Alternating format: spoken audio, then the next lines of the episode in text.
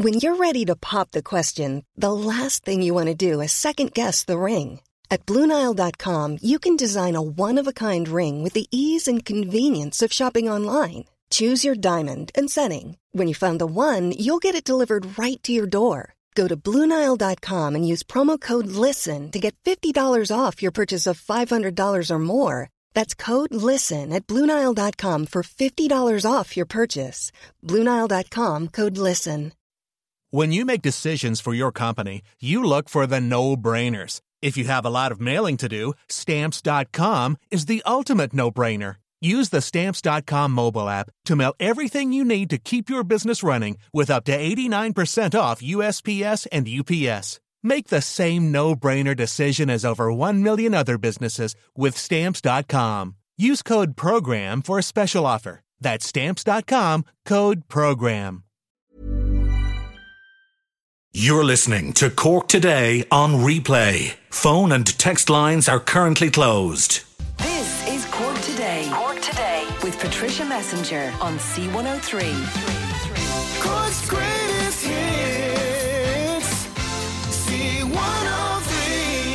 And a very good Friday morning to you as we welcome you along to another edition of the programme. Bernie's on her own taking her calls today because John Paul and Sadie are off. Uh, so if you want to make contact, give Bernie a call 1850 333 103. Texts and WhatsApps already coming in. Keep them coming to 086 to 103 103. And I've just seen a text in from a listener saying, Patricia, the furniture shops open. They are. The furniture shops uh, all reopened last Monday week when they allowed all retail stores uh, to open. So, yeah, furniture shops are uh, back up and running. And actually, I was talking with a friend of mine who works in a furniture shop, and by all accounts, some of them are quite busy.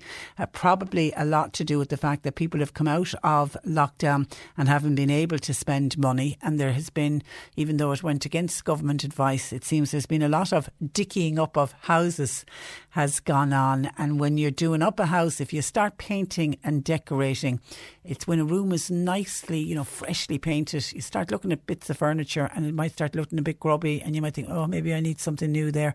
So I think that could be one of the reasons that some furniture shops are certainly saying that they are busy. But yeah, furniture shops are uh, open. Summer weddings and the opening of hairdressers looking like they are officially going to get the go ahead today to open at the end of the month. It's been seen, if it is announced as what's expected to be announced, it's going to be a major step out of the COVID 19 lockdown. The Cabinet are expected to loosen restrictions across a broad range of pressing areas of social and economic life. They're meeting today to consider the next phase of the roadmap, and the next phase of the ro- roadmap is on June the 29th, so Monday uh, week. It'll be good news for hotels, it'll be good news for B&Bs because it will mean that people will be able to start taking holidays in Ireland from the end of June. It had been looking like if people wanted to get away on any kind of a staycation that we wouldn't be able to do it until the 20th of July. But it looks like now, in what's expected to be announced today, it'll be from the 29th of June. Couples whose wedding plans have been on hold, they're certainly going to get some kind of relief because they should hopefully find out some more details today. It looks like it still will be small gatherings, but what's a small gathering? 25 people might be a small gathering to, to me and to you. You might consider 100 people at a wedding a small gathering. And that's the dilemma that couples have found themselves in, particularly the couples, and there have been some very brave couples, rather than cancel and transfer their wedding to next year. There's been some couples have said, no, I'm going to hang in there. My wedding's in July, my wedding's in August, my wedding's in September. Surely things will be a little bit better. And there are couples just hanging in there, waiting to see. Uh, so they will definitely be waiting on an announcement uh, today also expecting new guidelines to be issued for areas of culture and for entertainment, things like cinemas and theatres. I've heard it mentioned the gyms may be included in the roadmap to open on the 29th of, of June again. Uh, it's it's guidance is what people are, are, going to going to look for if they say they can be opened under are there going to be strict terms terms and conditions is social distancing is it going to be 2 meters is it going to be 1 meter will there be a time span on the amount of time someone can spend on, on a business and hairdressers. Certainly, hairdressers have done a lot of work in they've what they have put in place as an industry, how they see themselves as opening up. So whether all of those guidelines will be put in place or not, uh, before people start asking, are beauticians included in that? I can't find anything on beauticians.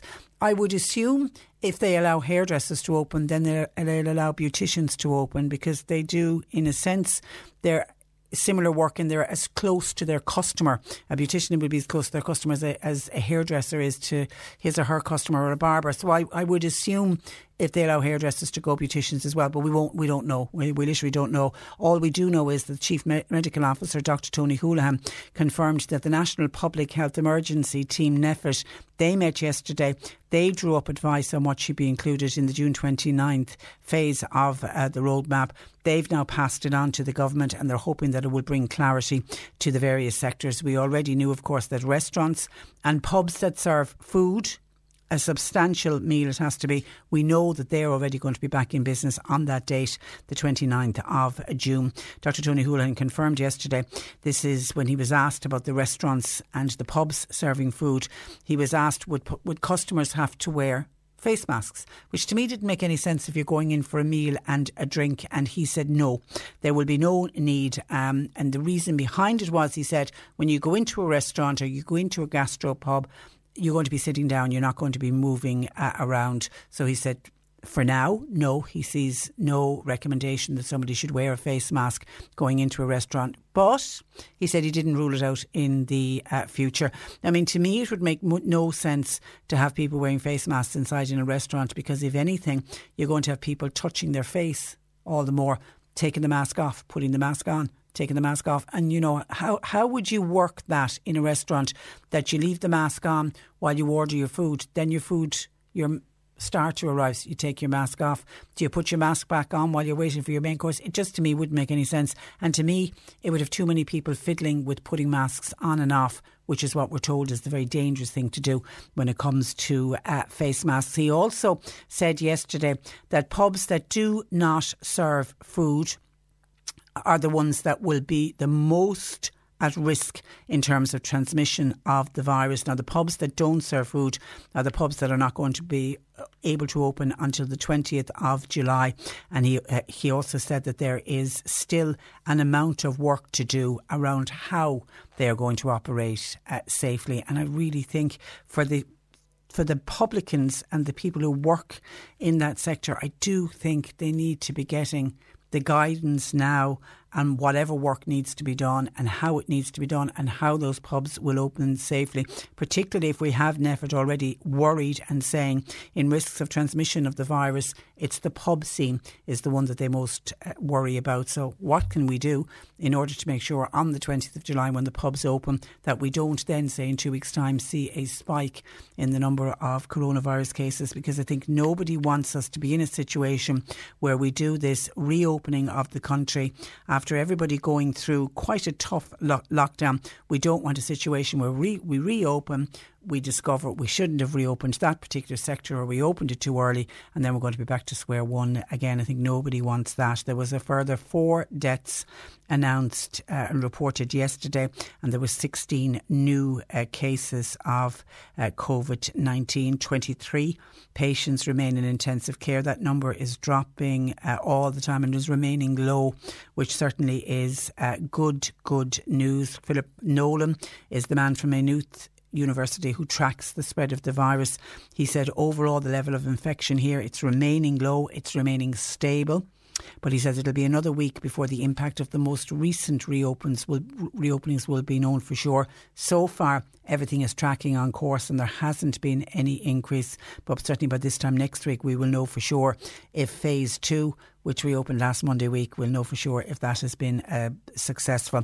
The reproductive number still below one, it's close to 0.7. And he said it's heartening to see that none of the data suggests that there is a significant increase of transmission of COVID 19 in the community since the commencement of phase two. I mean, that to me tells me that phase two we we opened up the right sector in phase two and that it is working and that people are abiding by social distancing and the hand hygiene, uh, etc. The one announcement that was made yesterday that kind of got me thinking, going, whoa, that's a worry, was there was an increase in people bringing the virus here from abroad. Airline travellers from the UK and Sweden were no, it's fewer than ten. It's it is a very low number, uh, but they airline travellers from the UK and Sweden who arrived into this country in the past 10 days, fewer than 10, tested positive for the uh, virus. And that is the first time in many months that we have had a COVID 19 positive case that we can say was attributed to somebody travelling abroad. You remember in the very early days when they would be calling out the numbers when we had huge numbers and they would be saying how many of them were from nursing homes, how many of them were picked up in the community, or how many of them were linked to travel travel. We haven't had a case linked to travel for many, many months because, of course, what is it, 99, we've 99% less flights coming in and out of the country, so people weren't travelling. So the advice is still from NPHET that travelling abroad, you only travel abroad for non essential trips. But that to me caused me a little bit of a worry. The fact, and I know it's fewer than 10, so fewer than 10 say it's nine, but you know, if it's nine people who had travelled abroad and came, they came back or they came into the country with COVID 19, I mean, we're trying to eradicate it in this country and then do we eradicate it and then every week so many people bring it into the country. I mean this is where we really are going to have to wake up and smell the coffee around people coming into the country and what do we do? Do we start testing at the airport? I mean the advice remains in place that anyone who arrives here on a flight must self quarantine for a fortnight, and that's been extended now. That was due to finish on the 18th of June. I think it was due to finish. They've extended that ruling now for another three three weeks. People who come here they must self quarantine for uh, two weeks. Philip Nolan, our Professor Nolan said that the numbers infected are now less likely to be in the workplace or in nursing homes, and the greater proportion are picked up in the in the community are in private homes. Are will we be bringing them on people who are coming into this um, country? So, I, I, mean, I really do think that's something that needs to be watched and watched very, very carefully. They're still not advocating that the self quarantine should be mandatory. They're just asking people to self quarantine. But remember, it is still not mandatory in this uh, country. We'll keep an eye on that figure and see if that figure increases because obviously, as we head into the summer months and as other countries start to lessen their travel restrictions, we will see more people come into this country and our tourism industry is going to open up and you are going to have people looking at Ireland and looking at Ireland, the low number of cases and saying, well, that looks like a country that is safe uh, to visit. But the worry is, will any of those people come and bring COVID 19. And nobody obviously will do it intentionally, but it is the worry. Do we need to start testing people at the airport and you don't let that person leave the airport or leave a holding area until they have a COVID 19 negative test result. And we need to speed up the test results uh, to do it. Now, will we get to that stage? I don't know. But as I say, I just worried me yesterday when I heard that there was any cases that had been linked to travel into uh, this country. And let's talk on a good news story about COVID 19. And you may have seen this. Um, Paschal Sheehy had this on the RTE News uh, yesterday.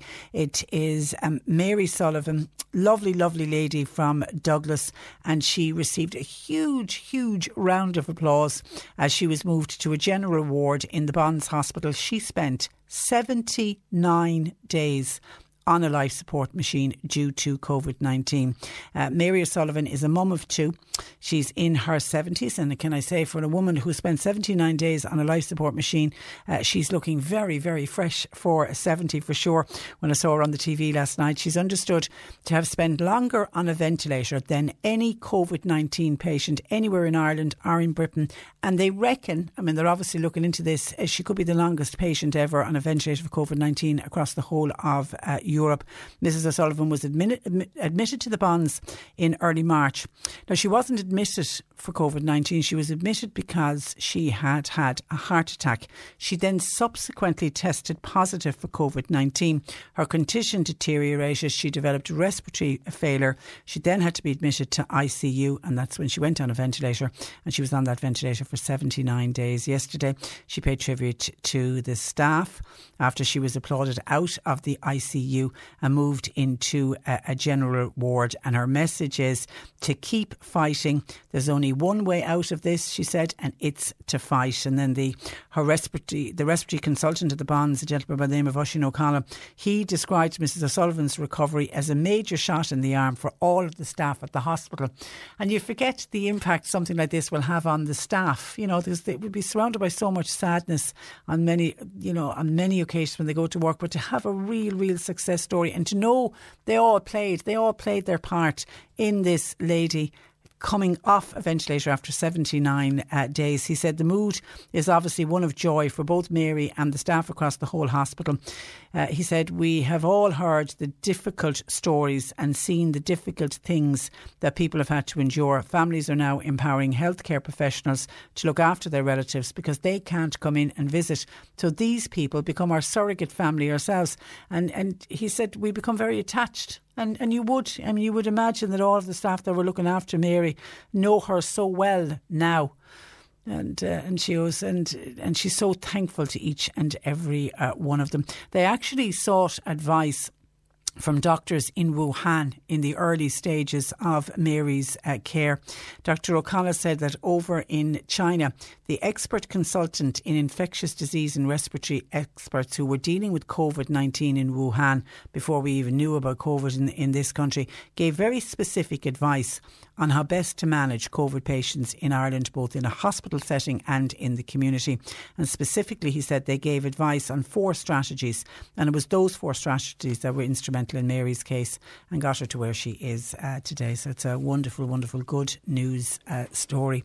And uh, as Mary now has gone from ICU and she's gone onto a general ward on the Bon Secours in the Bon Secours Hospital in Cork, and the next stop for her is going to be the front out that front door and home. And no doubt she can't wait for the day that she gets home, and her two, her two daughters um, can't wait to get her home. So continued good health to Mary O'Sullivan from Douglas. 1850 333 103. Lines open. Uh, some of your calls coming into the programme. I have to say my heart goes out to Liam and Mallow. He's contacted to say his neighbour was getting broadband installed. Happy days for his neighbour. But the person who was installing the broadband, you know, in, in error obviously, cut off Liam's broadband from the pole outside Liam now has been trying to get in contact. It's with eir uh, to tell them what's happened. And he said he's getting nowhere. He's been left on hold. I don't know for how long at this stage. And the frustration of being left on hold. Anyway, we've uh, emailed eir to see if we can get something speeded up for Liam. But I sense your frustration. Hang in there. You can be on hold for a long, long time. You just need to be very, very patient. On the arrangements for going to restaurants from the 29th of June, and you will now be allowed to stay for 105 minutes, which is one hour 45 minutes. Larry in Clon says you'd need at least two and a half hours to go for a meal. Larry says he's often been left waiting a long time for his main course to come. Uh, so that's the time frame that they're talking about simply won't uh, work, says Larry. That will be one of the things. I mean, certainly the poor kitchen staff are going to be under huge pressure. You can't have people waiting a long time in between courses. And remember as well, the time, the, the, this timing situation they're putting in place for, for restaurants is only until the 20th of July, when everything else opens up on the 20th of July, from what I my reading of it is those that timing restriction is going to go. now it'll be interesting later on today when we're waiting to hear from the cabinet about opening up, you know, the summer weddings and opening up hairdressers, uh, uh, etc. It'll be interesting to see will there be more further advice on that particular issue of the amount of time that you can spend in a restaurant. But Larry just feels just not going to be enough enough time for some restaurants who their service can be slow. Uh, Pat in Mallow, this is on people coming into the country bringing COVID nineteen with with them at the moment moment you need to self isolate. He says that needs to be made compulsory. You can't rely on people's honesty, says Pat in uh, Mallow. Tim in Bandon says people should not be allowed to travel on a plane unless they have a certified COVID free test. So have a test find out that they don't have COVID 19, have a cert from the doctor saying, I've been tested, I'm COVID uh, free. He said there is no point waiting until they land here and then telling them to isolate. That's the only way people should be allowed into this country. And Eddie in Mallow said there was a funeral in Mallow a few weeks ago. He said there was between five and 600 people at uh, it. Some of the people had come from overseas. Eddie wonders how many people brought the virus into the country with them. And those people should be prosecuted for ignoring uh, the law. 1850 333 103. And just on people coming in and out of the country, this is a kind of a, an aside, but it came up yesterday when we were talking about dogs being stolen. Uh, was and we were talking about dogs being taken out of the country and would pet passports. You know, well, we know pet passports are here at the moment, and surely that's the would the passports being checked. How are they getting pets out of the country? And then we heard from somebody in Tess, one of our listeners who listens to us in Jersey. She had travelled over with her dog and had paid something like four hundred and fifty pounds to have you know the rabies test done and to have her pet passport. And she, she couldn't believe that she wasn't checked both coming or going. And she was all ready. You know, her pet passport. You know, quite proud that she had ticked all the boxes and done everything correct. And she said, literally, she said she could have brought the dog in and out of the country without any anybody checking. And she wondered had she wasted her money, all the money that she had spent to make sure that she was doing it correctly. When somebody says, Patricia, I bought, brought two dogs and a cat into Ireland from the UK, it cost me a fortune in jabs and passports. No checks leaving the United Kingdom are arriving into Ireland. Also, much more worrying was I had an air rifle with me. Now, the air rifle, I have a, a license for it and had it in the car with me. I had it handy because I was sure it was going to be checked and nothing. Wasn't asked about the dogs, wasn't asked about the cats, and wasn't asked about the air rifle either. We need to have better checks at our ports and airports. 1850 333 103. There's a birthday request there. Let me mention it for fear that I forget about it later. Happy birthday to Philomena Murphy. Um, lots of love on your special day, ma'am. And that's from Mary, Simon, Chloe, and from your little granddaughter, Clary uh, Clara. That's happy birthday, Philomena Murphy. Hope you have a lovely day, Philomena. Cork today on C103. Call Patricia with your comment. 1850 333 103. Now, according to an Irish Times Ipsos MRBI opinion poll this week, more than half of people believe that schools across the country should reopen as normal in September. To get the views of the parents of primary school children, I'm joined by Áine Lynch, CEO of the National uh, Parents Council Primary Section. Good morning to you, Áine. Good morning. And you, you're welcome to the programme. Are you hearing from parents concerned about the way school ch- school closures have impacted on their children? Yeah, we're hearing from a lot of parents at, at the moment, um, particularly concerned about the long school closure. I think back in March when when schools closed their doors, we could never have imagined that, that children would be finishing up their school year um, from homeschooling. And um, I think that the difficulty with the homeschooling term is the fact that it just means so, something so much different to each child that's experiencing it at the moment and each family that's experiencing it. So, where some children may have managed quite well during this homeschooling period and, and, and got on with the learning, other children have struggled um, much more with that. But even where, where the homeschooling might have worked, parents are telling us that um, in terms of their social emotional development of their children, mm. they're really starting to be concerned about how it's impacting their children. And the parents themselves, uh, many parents, Áine, f- have found and are finding because school is still, you know, for primary schools, there's the homeschooling is still going on. Many of the parents struggled, are struggling with it, aren't they? Well, absolutely, because I mean, you know, there's a reason we have schools and there's a reason we have teachers, and um, the fact that the fact that children normally go into school and have connections with teachers and, and do their learning with teachers, I think that that all trying to happen in the home at the same time as everybody for the last number of months have kind of been in lockdown in their homes as well. The home is, is has become everything to a family. It's become the school. It's become the workplace it's become recreational time with the same people. So I think that that, that has certainly had had impacts. Now, now, not all negative. I mean, mm. parents are telling us that there's been some huge positives in that, but there's no doubt that, that, that it's also been a very difficult time for some families. And I, I think particularly trying and stressful for parents who are working from home and trying to do the homeschooling. I mean, it's been a nightmare in some scenarios for some parents. Yeah, I think that is particularly stressful for the parents. It's also stressful for the children um, because I suppose they would be used to learning in a, in a much more um, regulated, controlled environment with a teacher, and and you know parents parents aren't teachers in that kind of traditional curriculum sense. So I think it's been it can be stressful for for all people involved, um, and and I think that you know sometimes getting to the end of the day for for, for families it can be some days it can be hard to see what went well. So I think that's a really important part of this is to, to have some small goals at the beginning of the day and, and at the end of the day look and see the things that went well because I think sometimes what we do is we, we naturally hone in on all the things that went were difficult and went badly.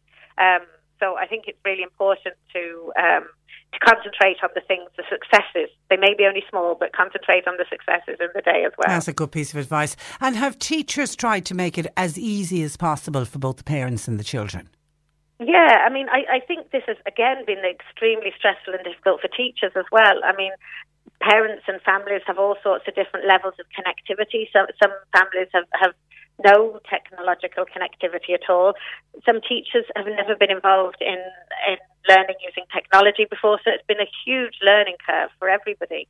So I think schools have worked really hard to maintain that contact with the different families, but but but that's varied around the country for so many different reasons, whether it's connectivity, whether it's, um, you know, parents' uh, engagement with the school before this happened and schools' engagement with parents before this happened.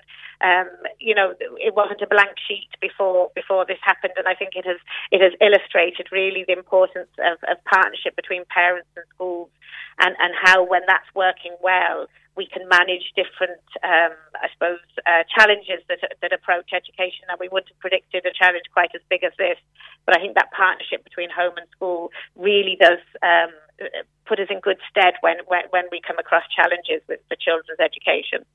And how did you react to the news that if the two metre social distance is in place, primary school children uh, will only attend school for one day a week in September?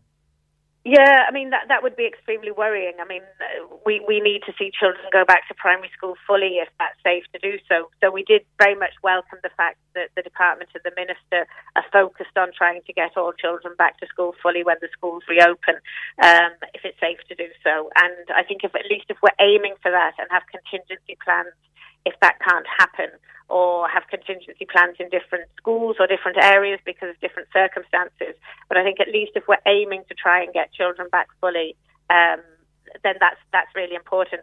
I mean, I think uh, the longer schools uh, continue to be out, the more it becomes an essential service for children, uh, and we need to approach getting them back into school in the same way as we would approach other essential services coming back. And I suppose we, we've approached services that we wouldn't um, maybe consider essential in terms of um, bars, restaurants, um, hairdressing in, in a way of how can we get these back back up and running. Now, obviously, it's essential for business and the economy, but not in the same way as I think education is essential for children. So I think if we can approach getting schools open fully in that, in that way, um, then I think that that's that's really putting children's needs as a priority. And do you believe it can be done uh, safely for all children to attend school five days per week? I think it's very difficult in June to, to know where we're going to be in August um, because things are changing so quickly. I mean, a couple of weeks ago, I don't think anybody would have predicted that the country would be as opened up as it is now.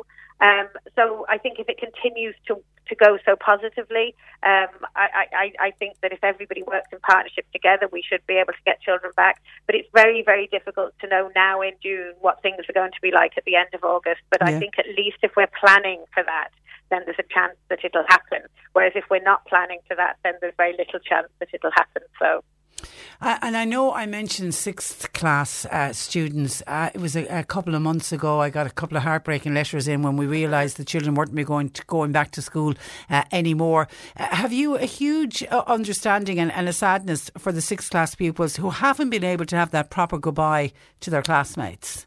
Yeah, I think there's a range of issues in terms of sixth class. There's definitely that. Um, that lack of ending. And I think for transition um, to a new to, to, a new experience, it's always good to have a very positive ending of the old experience, and it really impacts that transition. And we know that from lots of evidence. So I think schools are doing very imaginative things around the country to try and make sure that that is marked. But but again, it it, it, won't be the same as, as what would normally be. So I think that, that, that can be very difficult for children. Um, the other thing, though, I, I think we need, to, to, to, worry about in terms of the sixth class uh, transition scenario is that, that we have we have a small cohort of children that before the school closure were already struggling with their connection with their education. And I think after this long period of what will be nearly six months by the time they they re-engage with at their secondary school. Um, I think we have to really make sure that we don't lose those children's engagement in education and that specific efforts are put in to, to keep those children engaged and specifically to re-engage them in their secondary school. Yeah, and junior infants as well, um, Áine. A lot of the schools would have been the, sort of this week. The junior infants would have gone in just uh, like on, on a taster day almost. Mm, They're not mm. going to have that this year. No, and again, there's a lot of um, schools that have done quite imaginative things, whether they've put kind of videos up for, for parents walking Great. through the school and things like that. As well, we have a, a, a, a session on our website that people can access for parents that's all about supporting their children's transition from either early years or the home into primary school. And that's available on our website, npc.ie. It's about a 20 minute, uh, 25 minute video that can give tips to, to parents about the things that they can do to prepare their children for that transition as well. Okay, and so and uh, another listener said, could you ask your uh, expert? Our expert today is uh, Áine Lynch, she's CEO of the National Parents uh, Council. How do we prepare for next September? Do we need to start buying all the school books? What about the uniforms? I think the really important thing is that you engage with your local school because it will be different in every school. So, um, and, and the other thing to say is that schools understand the situation that, that everybody's in, and, and, and no parent or child is in the situation on their own. So, schools will be having a coordinated approach to um, getting children back into school. It's very difficult to know what that is at the moment because we don't have the plan, and people may have heard this a lot in the media recently. We don't have a plan, but we're hoping that through um, stakeholder engagement over the next couple of weeks that there will be a plan, and then schools will be able to contact parents and, and give them some concrete um, things that, in terms of returning back to school in, in August, September. Megan says, surely one solution won't fit all solutions. A small rural school with three classes is very different to a large school in the middle of an urban area, in the middle of a city. Absolutely, and I think what schools need at the moment is the, the, the general guidance and then that they'll then be able to apply it to their individual circumstances. But until the general guidance comes out from, from the Department of Education, it's very difficult for, for schools to know what, what the, I suppose, regulations that they need to put in place in terms of hygiene, distancing, and all of those things. But I think once once we have cl- clarity around that, then we can the schools can individually start looking at how it will apply to their school situation.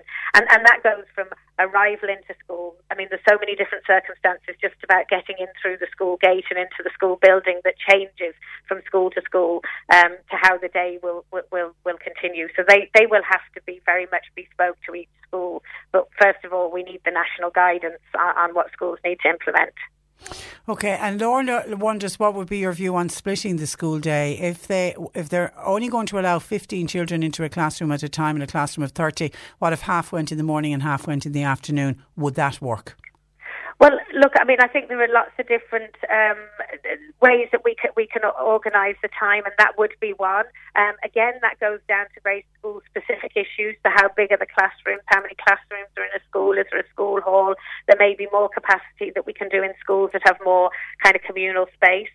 But also, I think what we first of all need to do is try and work to getting all children back safely, um, and whether that's increased hygiene regimes. I mean, there's lots of things that we see in other sectors that they've managed to put in place because the social distancing can't be implemented, um, and and we're seeing that very much in the news this week in terms of the restaurant and, and pub trades, and and we're also now, I think, hearing that the hairdressers may be doing something. So each sector is looking at its own particular circumstances, and I think education will be doing that bearing in mind that we see education as essential for children and the long school closures has heightened that, that need. Yeah, yeah, absolutely, absolutely. And others are saying, look to what other countries uh, are doing. And another listener is saying, I don't want my children to return to school unless I know they're absolutely uh, safe. Okay, listen, Áine, thank you for that. And uh, thanks thank for joining you. us on the programme. Uh, good morning to you. That is Áine Lynch, who is CEO of the National Parents Council. And a text in saying, Hi, Patricia, I'm a secondary school teacher. I'm doing online classes and was doing them up until last the last week of May and recording classes on Zoom and putting them up online for my students. I can't wait to see my students face to face. And a lot of my students that I was in contact with on a daily basis say the same. But it's not safe to go back then It, but if it's not safe to go back, then it's simply not safe to go back. Full stop. My sixth year students were very hurt that they couldn't get to say goodbye properly to their teachers, and likewise for the teachers. Stop bashing the teachers for the sake of it. Under return to work protocols for all workers, it is not recommended to spend a lot of time in one room with a group of students. So there is a secondary school teacher who certainly doesn't think it is going to be safe to return to school in September. 1850 333 103. Thank you for your text. Bernie is taking your calls. Uh, we've got John Paul and Sadie on a day off today. You can text or WhatsApp 0862 103 103. You're listening to Cork Today on replay. Phone and text lines are currently closed. Cork today on C103. Text or WhatsApp Patricia with your comment. 086 103 103. Now, let me go to Breatha in uh, Charleville. Good morning to you, Breatha.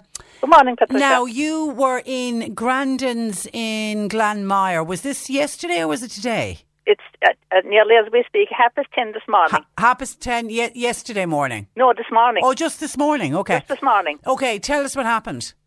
Uh, well, we were. Uh, my husband had gone into the, the shop to, to get a few items, and I, uh, as he was coming out, a young man had been into the shop, and he had, as he was passing the cash machine, he spotted the money in the machine, and he just flashed it to my husband, saying, "You know, this was left behind." So he took the money and he brought it into the shop, and he handed it in there. So we thought, well, if the man comes back to the machine and there's no money, he'll assume that you know that it's gone. But I thought, well, we put out the call and yeah, and let people know. Okay, that the money so has been handed in. so it, is it is it's uh, do you know how much how much it was? Well, my husband figured he thought maybe two hundred euro. Okay, so somebody was taking money out of the ca- it's the cash the ATM machine in Grandin's, is it? Yes. In Grandin's. Yes, the outside, out the outside Okay. of Grandin's. And what often happens, you get a bit flustered and you walk away and you forget to take your money. Yeah. I now I could be wrong, but I thought I thought the last person I saw there because I hadn't obviously been paying attention was a taxi man. I thought maybe it was a taxi man, but you know that was the last one I remember there. But you know there could have been somebody after him that I didn't see. Okay. Okay, so just to get the message out, if if you know if it was yourself or you heard somebody, because somebody will tell that story to somebody you'll never believe I left the money behind in the machine, or the man mightn't even know yet. It's until he goes to his wallet to Yeah. take money out to pay for something, he's going to go, where's my money gone? And then it'll the penny will drop. And and uh, actually, fair dues to the to the guy who spotted the money and was honest enough to walk back into the shop with it. Absolutely, and he didn't have. I didn't think he had a local accident because I actually sp- uh, spoke to to that young man, and I, I said to him that was a, that I remembered a taxi man there. No, there was a few before the taxi man as well, but he was the last one I remembered. And I thought, well, if he's still here and that man comes back, you know, but he he took he was going away. Obviously, he was going to work because he had you know he had his work clothes, and and Yeah. you know I thought, well, if he's you know if the taxi man comes back and there's no money in the machine, he'll say, well, it's gone.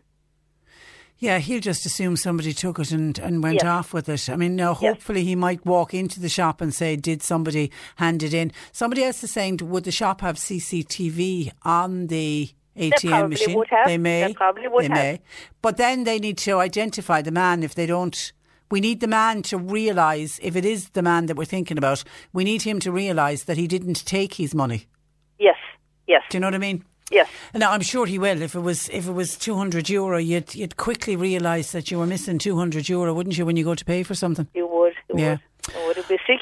Yeah, God, you would. You would. And there's nothing worse, I think, than losing money. It's just it's, it's a right it's a right it's a right kick in the teeth. It really is. Okay, listen. Well done to you for trying to do your bit to get the word out. Well, well, well done, as I said to the young man who was honest enough to to bring it back. Yeah, he could have walked off and He had a nice weekend out of it. Yes. All right, listen, breathe, stay safe, and thank you for that. Thanks, Patricia. Good morning Take to care. you. Bye bye. Breathe there. Uh, and a good day to you too. Breathe from Mallow, but it didn't, out from Charleville, but it didn't happen in Charleville. It's at Grandin's at Sallybrook in Glanmire at about quarter past 10.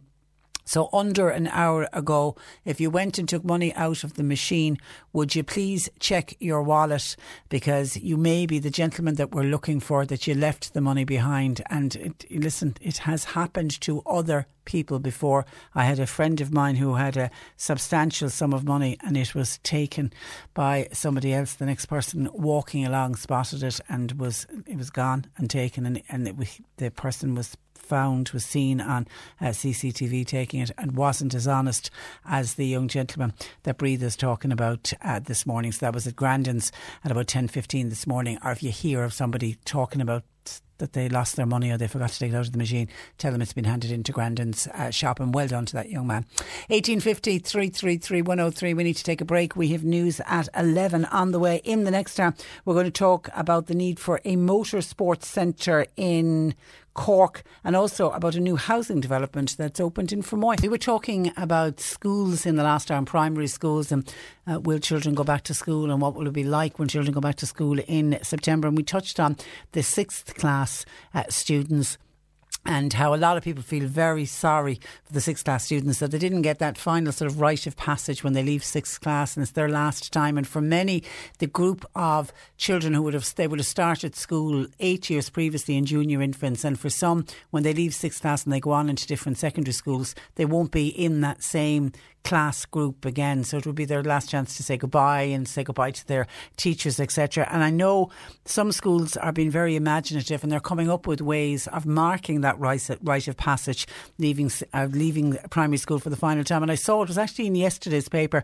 There was a lovely photograph of a young lad by the name of Lucas Murphy, and he's one of 36th class pupils who one by one attended a ceremony to mark their last official day at school. And the school was Greenmount National School and each of the pupils they walked down a red carpet and they were applauded by their teacher, their class teacher, and the deputy principal. And the principal was there, and it was just lovely. And I just thought, and I'm assuming most of the schools are coming up with some way of just marking that their last day officially in school for the sixth class uh, pupils. So well done to all of the schools. Some of them really going above and beyond just to mark the occasion. And thank you to one of our regular listeners to the programme who contacted us just to give out a word of warning to say that he uh, he's heard from a friend of his who is a farmer living alone, and the farmer today received a call from Amazon claiming that this man owed 399 euro to Amazon. The thing is that this gentleman has never used Amazon in his life, so he didn't know what they were on about. Very obviously a scam, but it's kind of a new one, one we haven't heard of before. So just be careful because a lot of people are using Amazon, and just be careful that you don't get caught out with that with a phone call that they, it's claiming that you owe money money. It is a scam. Thank you to that listener for contacting us and highlighting that. Now, a Cork North Central TD believes that building a motor sport centre in Cork would help to divert youths from dangerous driving on public roads and it could save lives. To discuss his idea, Sinn Féin Dáil Deputy Thomas Gould uh, joins me. Good morning to you, Thomas. Good morning, Patricia. And you're welcome to the programme. Do we have a big problem, both across the city and the county, with youths using residential areas, in some cases almost like a racing track? Yes, we do. And it's right across the city and county where uh, groups of young people are getting together with their cars and their motorbikes. They've actually, they're, they're communicating by social media. They're arranging to meet at certain times and then they're moving across the city and the county to avoid the Gardaí and uh, residents complaining them. So what happens to me is people contact me and they say, listen, these guys are at it again. No, a, a, lot of there's a couple of issues with these cars. A lot of these cars, the, the young people own them themselves. They maintain, they manage them. These are deep, good cars, okay. Mm. And like there are a lot of good, decent young people out there who have a major interest in cars and bikes and motorsport. And in the city and in the county, th- there's no centre where they can meet. Where the, what I'm looking for is that there would be different tracks there. They would be managed by the city or the county council. That it would be a controlled, safe environment where they could come. Uh, would be open seven days a week. Would be lo- open late into the evenings that you'd also might have mechanics on site so that you could educate them how to look after the car, how to maintain it. Some of them even might think of going into the doing apprenticeship. So, like, I'm looking for the positives. I want to engage with young people, and like I spoke in the Dáil about this probably last month, how like young people during the COVID, they were told to stay at home and to set and not to be engaged with other people, mm. and they want to. And the issue now is what strategy, what plan have we for young people to give them something positive to do and not to, to stop them getting involved in these racing and these dangerous activities because there's more and more young people now looking for something to do, especially at night. Yeah, the not okay. You've got some young people who are heavily involved in sport, and that's terrific, and that is their pastime, that's their hobby. But not all young people are sporty. No, uh, Patricia, I'm the chairman of St Vincent's Hurling Football Club. All my family are involved in the GAA, and like you got you have people involved with basketball, soccer, athletics. That's our thing. But uh, as you said, a lot of kids, and more and more kids now, are not getting involved in sport for different reasons. And but we do know a lot of young people are very interested in more to motorsport and motor cars and bikes. So I think we have to think differently. You know, we have to go out and meet young people and talk to them about what they want to do, not to tell them what to do, to engage them. And this could be a really positive thing um, to, to Do engage young people. How would it be funded, and would it cost a lot of money?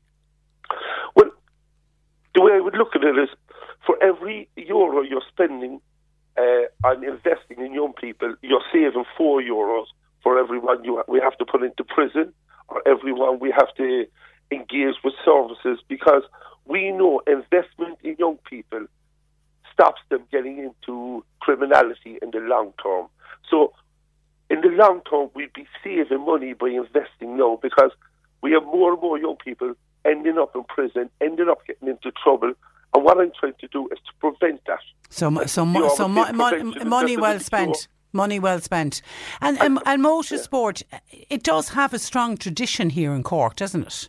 It does, and like, it's not an area I've been involved with, but the more and more uh, uh, that I'm going around the, the constituency and meeting people, amo- like I was just listening to your news there, and they were talking about you're doing an interview with a, a, a chap who's involved in the horse racing, and before that he was in rally driving. Like there's a huge interest in Cork and rally driving.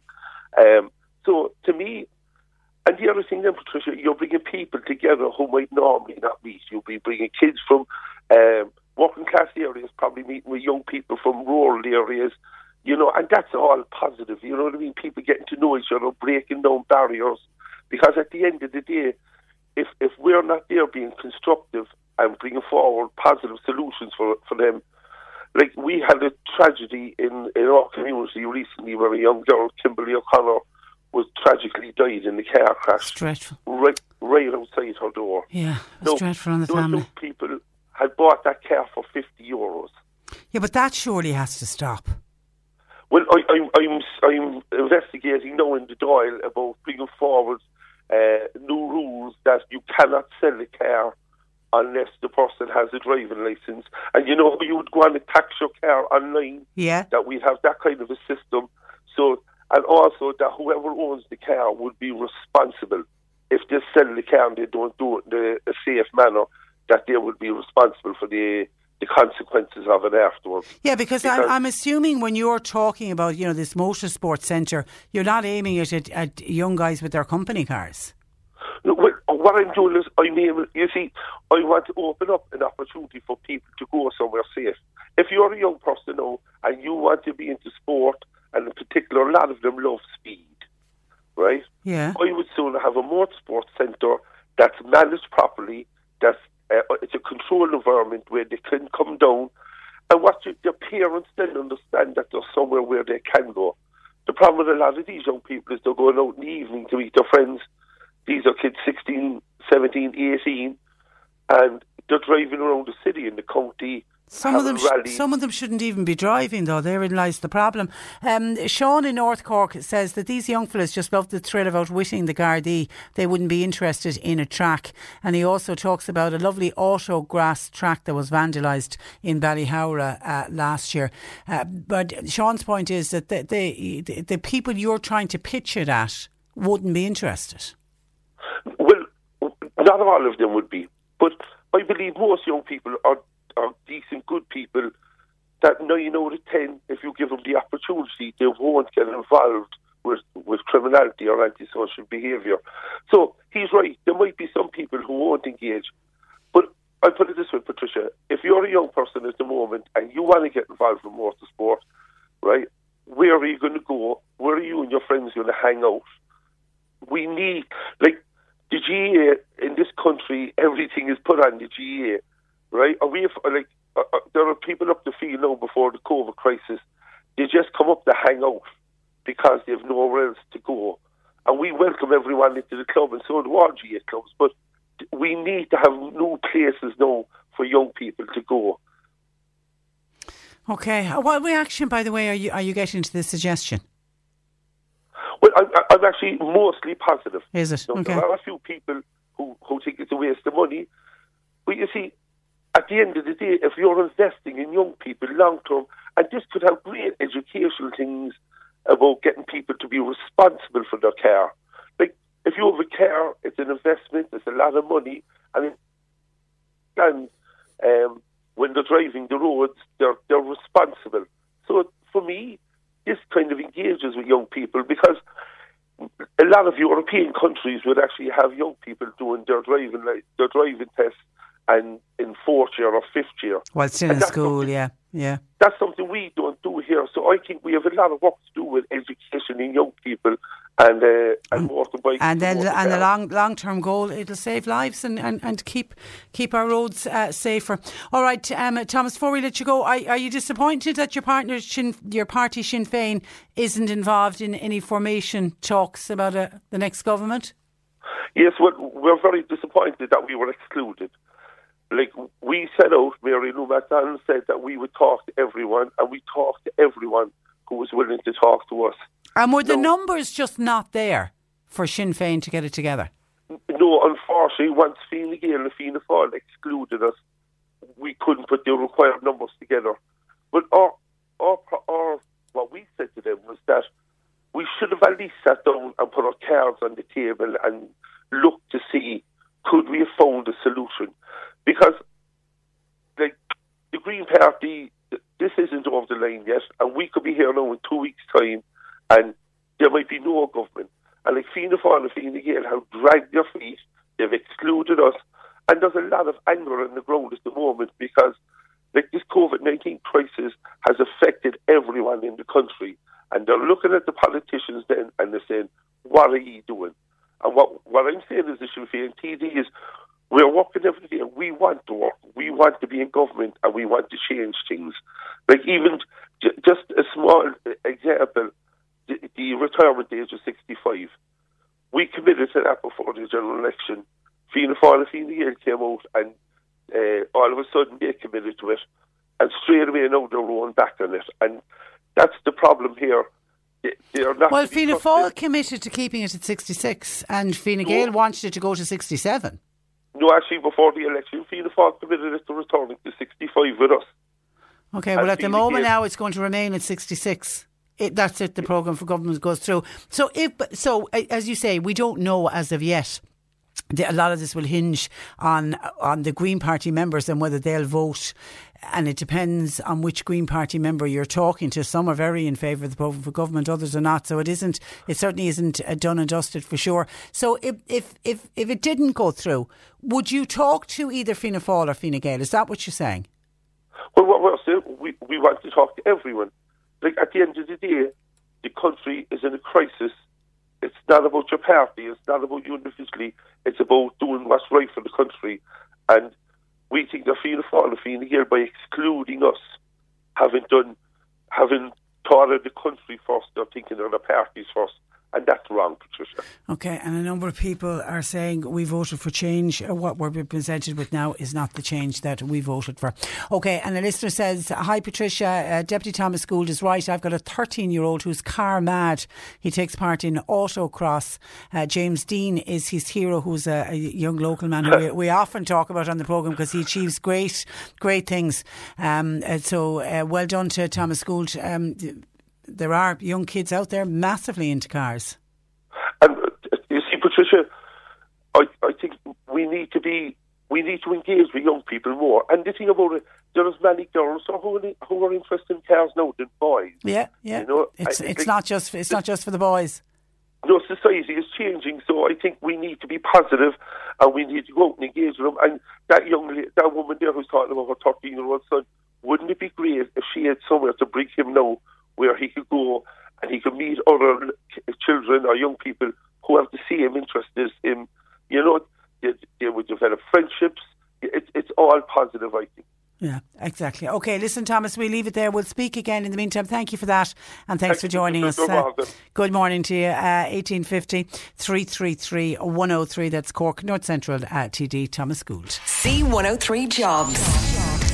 Office Assist, they are in Charleville. They're looking for an experienced bookkeeper slash office administrator with experience in Sage and Big Red Cloud, etc. Staff nurse required for relief work plus one day per week to cover a maternity leave commencing in August in St Gubnet's Nursing Home in Ballyogram.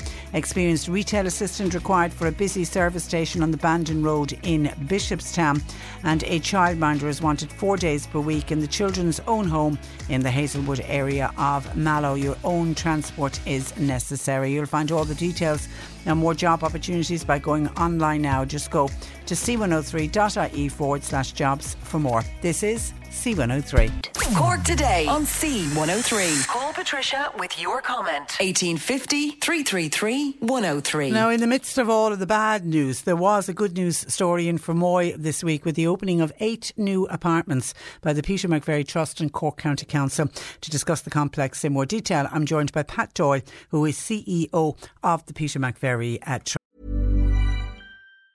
If you thought the only way to get a more defined jawline with natural looking results was through surgery, think again. Juvederm Volux XC is a non surgical injectable gel filler that improves moderate to severe loss of jawline definition and can help you achieve natural looking results with little downtime. Even better, this improved definition lasts up to one year with optimal treatment. No maintenance required. Improve jawline definition for a smooth, sculpted look with Juvederm Volux XC. For important safety information and to find a licensed specialist, visit juvederm.com. That's J U V E D E R M.com. Not for people with severe allergic reactions, allergies to lidocaine, or the proteins used in Juvederm. Common side effects include injection site redness, swelling, pain, tenderness, firmness, lumps, bumps, bruising, discoloration, or itching. There's a risk of unintentional injection into a blood vessel, which can cause vision abnormalities, blindness, stroke, temporary scabs, or scarring. Talk to a licensed specialist to find out if it's right for you. Ready to pop the question? The jewelers at BlueNile.com have got sparkle down to a science with beautiful lab grown diamonds worthy of your most brilliant moments. Their lab grown diamonds are independently graded and guaranteed identical to natural diamonds, and they're ready to ship to your door. Go to BlueNile.com and use promo code LISTEN to get $50 off your purchase of $500 or more. That's code LISTEN at BlueNile.com for $50 off. BlueNile.com code LISTEN. When you make decisions for your company, you look for the no brainers. And if you have a lot of mailing to do, stamps.com is the ultimate no brainer. It streamlines your processes to make your business more efficient, which makes you less busy. Mail checks, invoices, legal documents, and everything you need to keep your business running with stamps.com.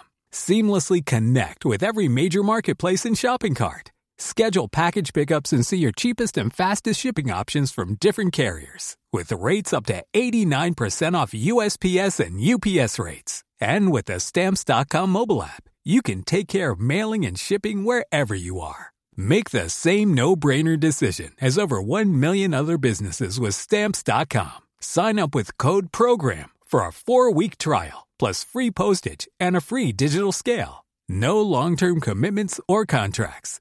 That's stamps.com. Code program. Trust. Uh, good morning to you, Pat. Good morning, and good morning to. And you, you're welcome to the programme. Is, the, is this your first housing project here in Cork? It's our first housing project here in County Cork, yeah, and the first of uh, a number, I hope, uh, a number that are in the pipeline. So we're we're delighted uh, Brilliant. to be in the county. So thank you for having us. So, so take me back and how did it all come about?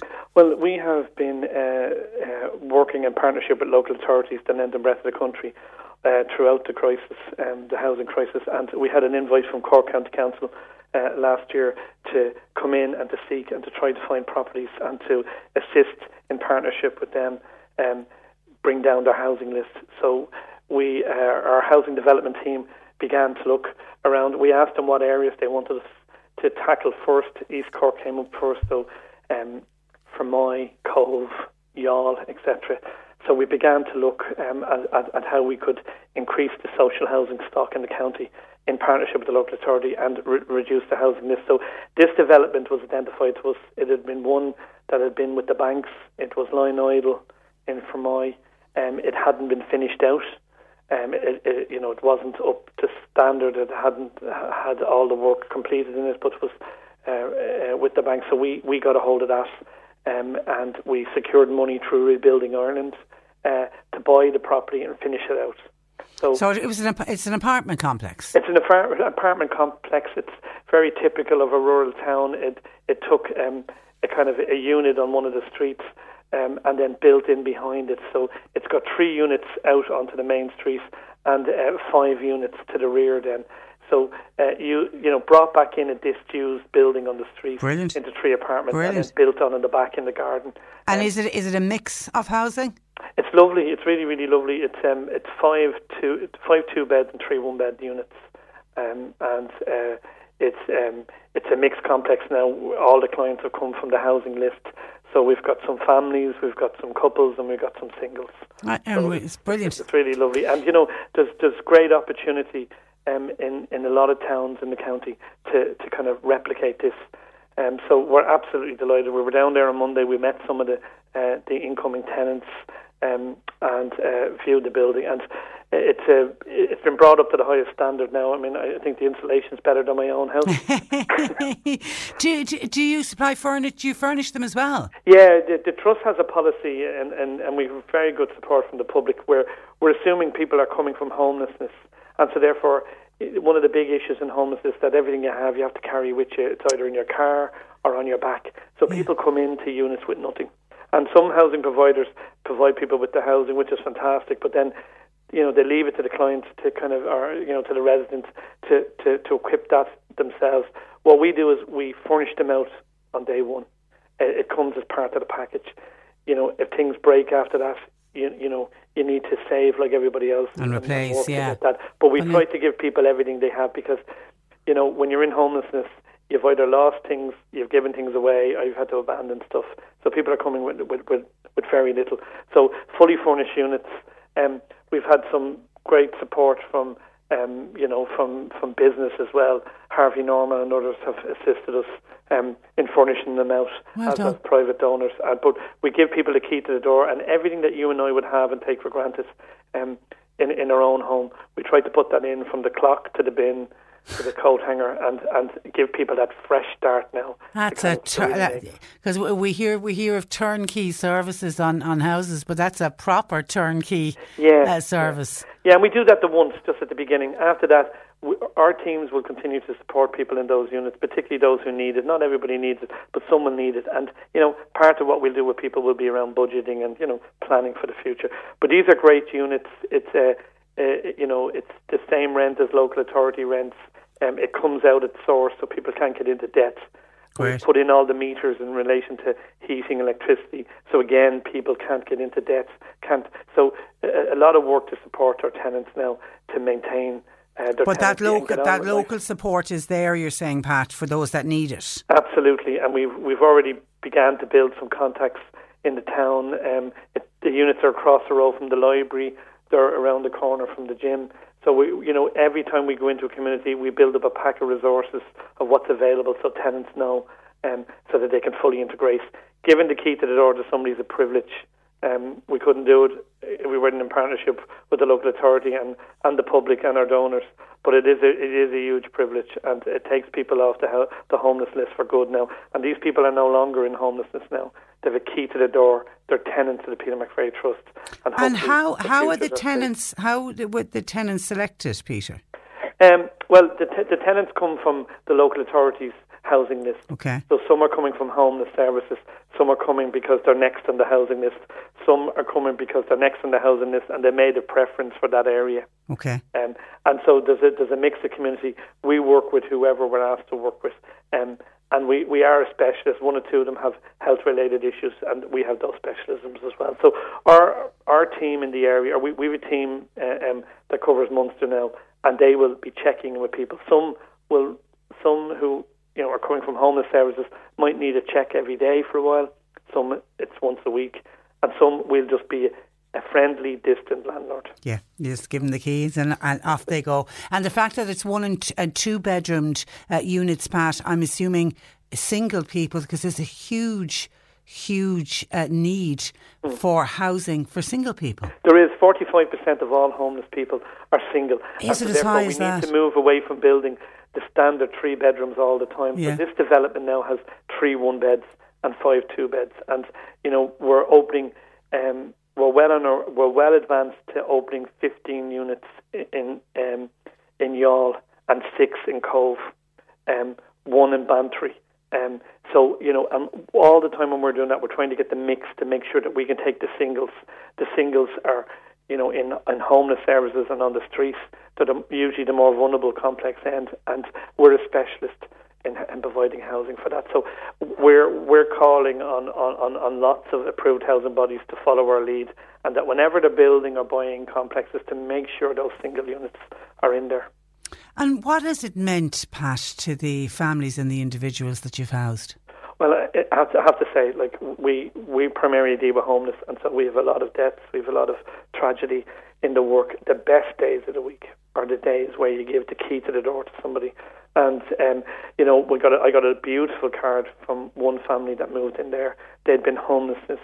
Um, in homelessness for years, uh, they'd lost one of their parents tragically, and uh, you know to be able to uh, know that their you know that their future is is secure now, that they can plan, they can do the things uh, that they, they need to do, their children can settle in.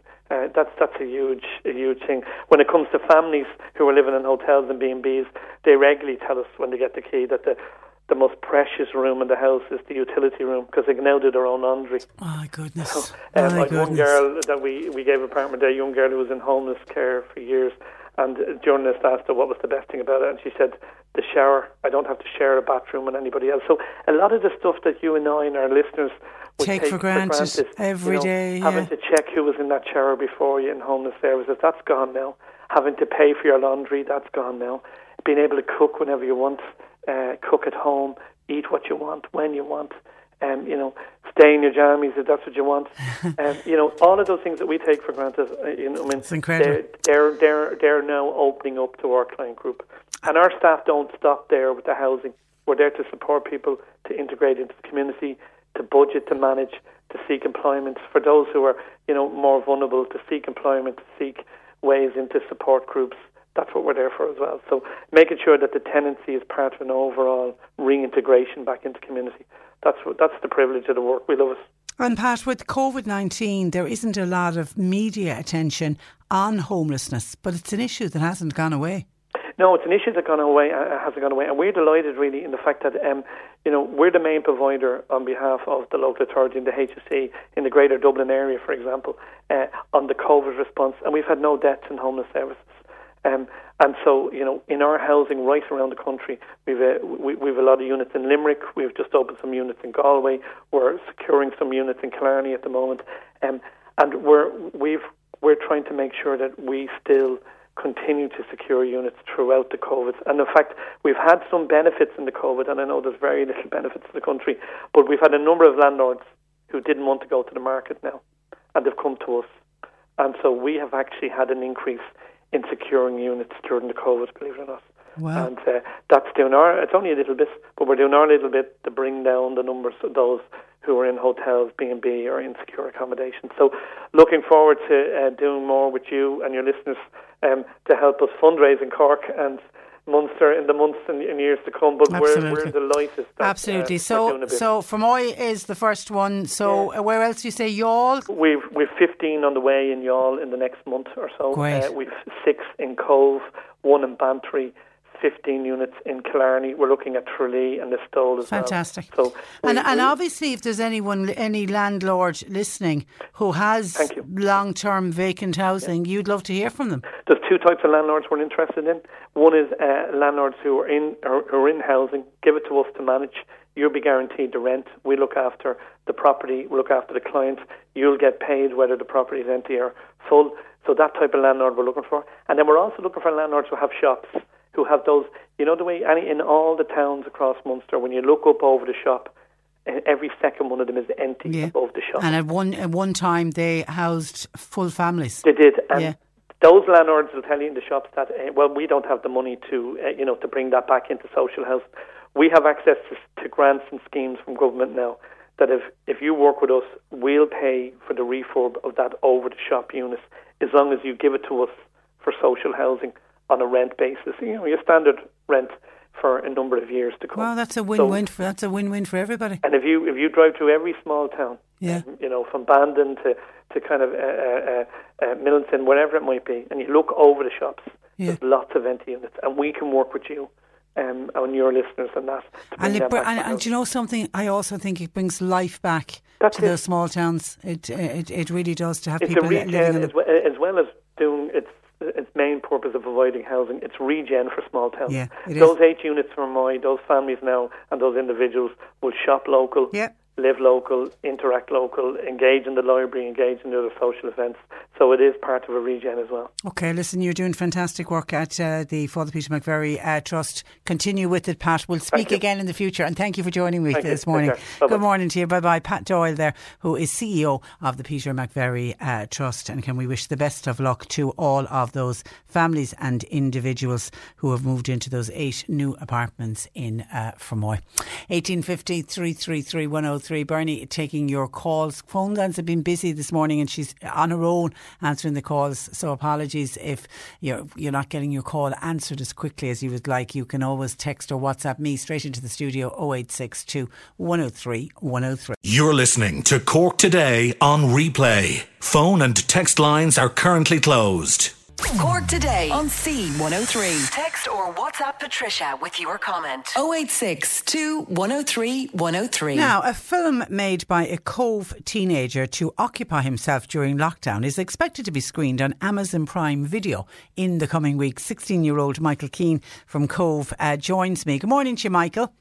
Hi, Patricia. Uh, Thank you so much for having Well, me. Well, listen, you're very welcome to the programme. Your your short film is called COVID uh, Era, and I have to say, I watched it uh, yesterday, um, and it's excellent. It's it's darker than I thought it would be, but it's absolutely excellent. Can you just explain to listeners the storyline and how you came up with the idea for it?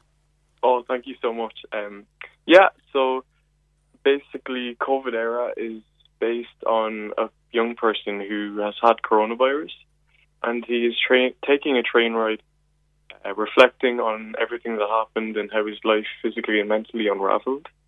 Um, so, how I came up with the character was I got stories from like friends and family over in Spain, and I put that together, like as well with the media, as well with all the news, and I built a character within that. And the character, you know, he's faced everything, and he's he's like going back to that dark time, telling everyone what really happened and how he felt.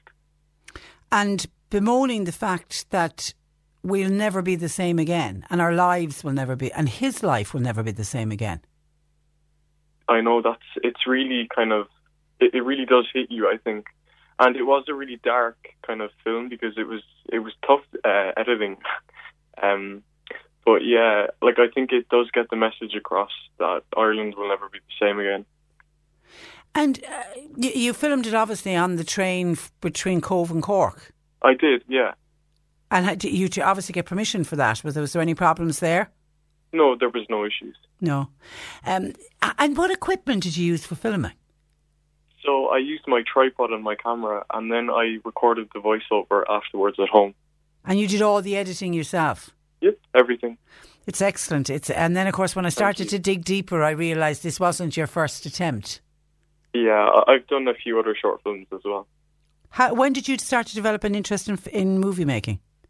I'd say when I was like nine, like a good few years ago, yeah, because I'm 16 now. And tell me how Amazon Prime Video, how this is the the possibility of it ever been shown on Amazon Prime.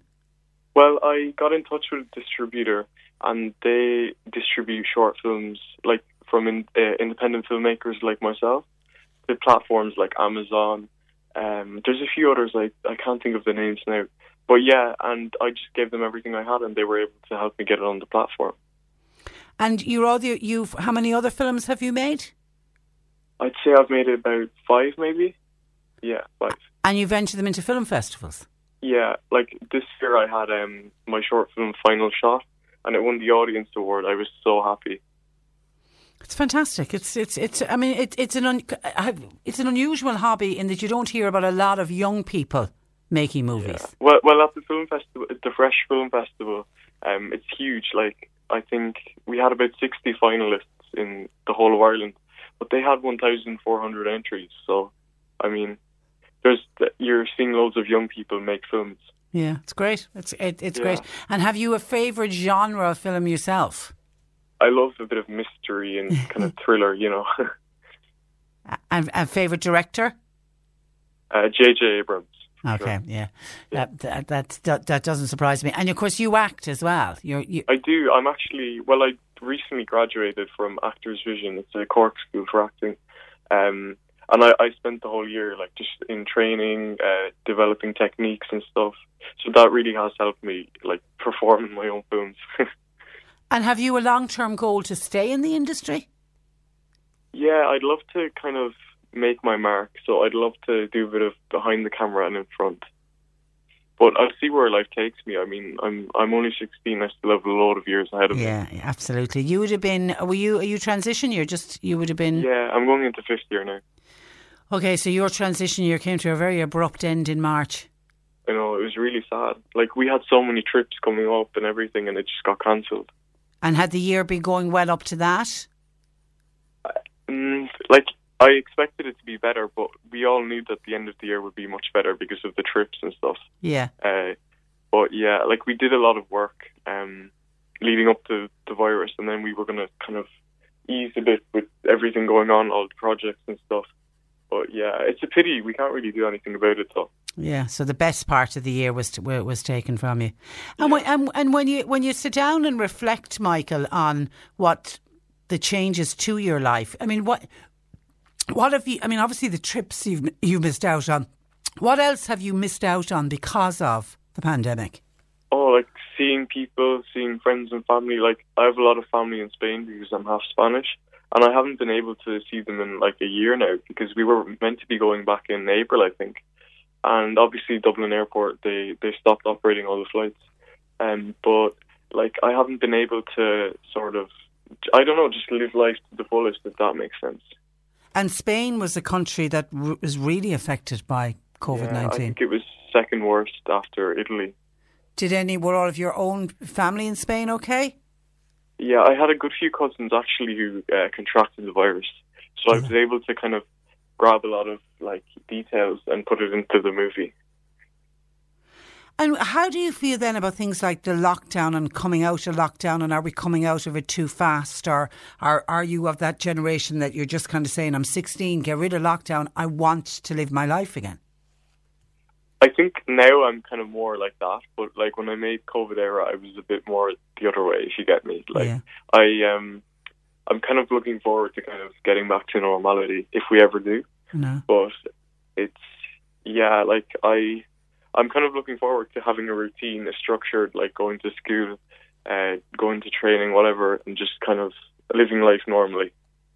And I, I do miss it though. there's still great uncertainty about whether you'll go back to school in, in September, isn't there? There is like, and and we have to implement social distancing, so it won't be the same. Like, I think for for me, school is a social thing, and it's like I don't know. I can't imagine doing social distancing with my mates. Yeah, it'll be it'll be really hard. What, and what school do you attend? I'm in Rochestown College. It's it's uh it's in yeah Rochestown. in Yeah, that's a big school. Yeah. Yeah, we have about 700 students Yeah, yeah. How do you do social distancing with with 700 students? with teachers and yeah. There's so much still to be worked out, I think, before we see uh, what what school is going to look like when you do go back. And please God, you all will be heading back uh, in September. In the meantime, try to enjoy the summer as best you can. Good luck with the film making. Will you be entering this into any film festival? Yes, I hope to enter it into Fastnet Film Festival and Fresh Film Festival and the Indie Cork and a few others. Well done. I, well I'm hoping it gets in.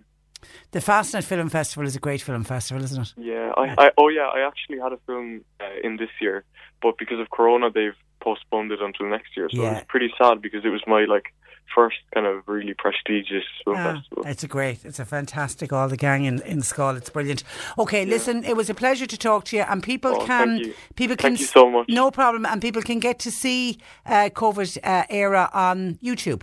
Yeah, they can for now, and then it'll be on Amazon soon as well. Okay, listen, good luck with it, and thanks a million for joining us. Thanks so much. Good Bye. morning to you. Bye bye. Michael Keane there, what a lovely young man. Just uh, 16. He's a teenager from Cobh, and his uh, little short, it's a short movie, it's only it's just under five minutes, COVID uh, era.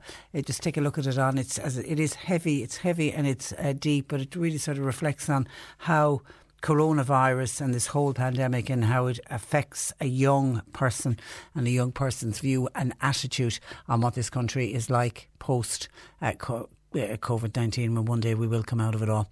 Uh, 1850 333 103. Bernie is uh, taking your calls. You can text our WhatsApp the programme this morning to 0862 103 103. A listener has contacted us via Twitter at C103 Cork saying, Has anybody else noticed what it, this listener describes as an awful smell around Mallow Town. It is particularly bad on the main street, and we are getting it all the way out to Oliver's Cross. It's brutal, says this listener. Anybody else noticed an awful smell around Mallow Town and as far out, uh, leaving Mallow Town, all the way out to Oliver's Cross? If anybody else has noticed that, let us know, or if anybody knows what is the smell. 1850 333 103. Now let's take a look at some of the stories that are making the local papers, encouraging people if you're out shopping to please consider picking up a local paper. Starting with the Southern Star in their farming section, they have a story for about the current Minister for Agriculture, Michael Creed. The headline reading, he could be a coalition casualty. West Cork farming representatives are less concerned about the identity of the new Minister for Agriculture. The report reads, and they're more focused on whoever holds the portfolio will deliver what's needed for the sector. But speculation has emerged that the current Minister, Macroom's Michael Creed, could be in line for demotion, along with the Minister for Justice, Charlie Flanagan, and the Minister for uh, Rural Development, Michael Ring.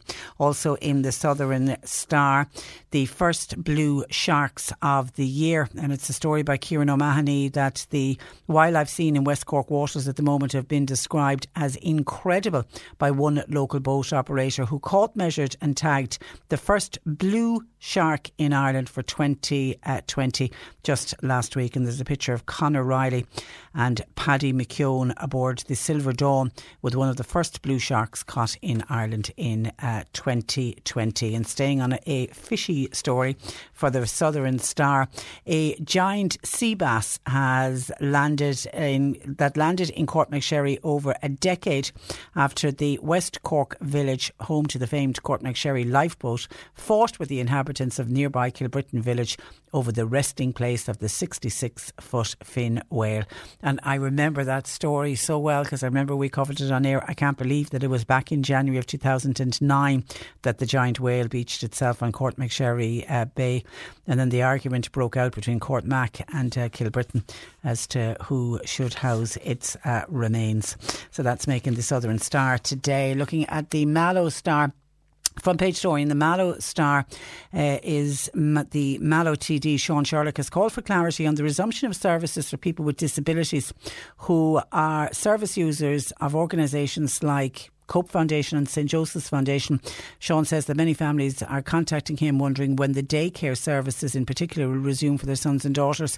His questions to the HSE show it has been liaising with the service provider and that a tentative framework for the end of June has been discussed for the resump- resumption of services, but the services are going to come back on a limited basis. They're certainly not going to be like they were uh, before all of those daycare services closed uh, down. That's making the Mallow Star uh, today. And in the Corkman newspaper, Bill Brown, is writing out progress on two key Kanturk road projects. And uh, he writes that a senior Cork County Council official has confirmed that significant progress is being made on two key infrastructure projects in the Kanturk area. Confirmation comes following a request from the local uh, councillor Bernard Moynihan for a progress report on the proposed Kanturk Link Road and the planned safety work at Ballymaquirk Cross on the busy N72 between Kanturk and Banteer and that um, Ballymaquirk Cross is something else we've discussed in this programme on many, many occasions. At one stage, it was described as the most dangerous junction in uh, Ireland, and the work still hasn't uh, happened. And also in the Corkman, there's a lovely story of the. This has been going on over the past three months. There's been 23 volunteers in Kilbrin who've been giving up their free time on a Sunday to deliver delicious home baking to older people who are cocooning at home. And they've been doing that right throughout the COVID 19 uh, lockdown. But a couple of weeks ago, they decided to move the local initiative and spread it out even further and make it bigger and better. And they're, they're now getting involved. We're trying to make a country county-wide drive to fundraise for Cork Penny Dinners and the Kilbrin Parish Appeal launched the initiative last Sunday morning and I'm told they saw a constant flow of people donating perishable goods and home baking and good quality clothes. And, and I know because we were calling it out here in our community diary they were also looking for cash donations. They raised three and a half thousand euro as well. A fantastic initiative. Well done to all the volunteers in uh, Kilbrin also in the Corkman newspaper this is one of those good news stories uh, as well. And it's to do with one of North Cork's most iconic buildings it's the 220 year old former St George's Church in Mitchelstown. Now, we've had, had um, we've spoken about it on the uh, programme before. Uh, a local group have decided, um, headed up by Bill Power, local historian, they've decided to take over the old church and turn it into a very, very ambitious, dedicated arts and heritage centre they received fantastic news this week and a massive boost after it's announced it's been allocated a grant of €116,000 Euro on the Department of Heritage Historic Structures Fund and the money will be used for the repair and reslating of the roof over the next two years. So well done to Bill Power and the rest of the gang there.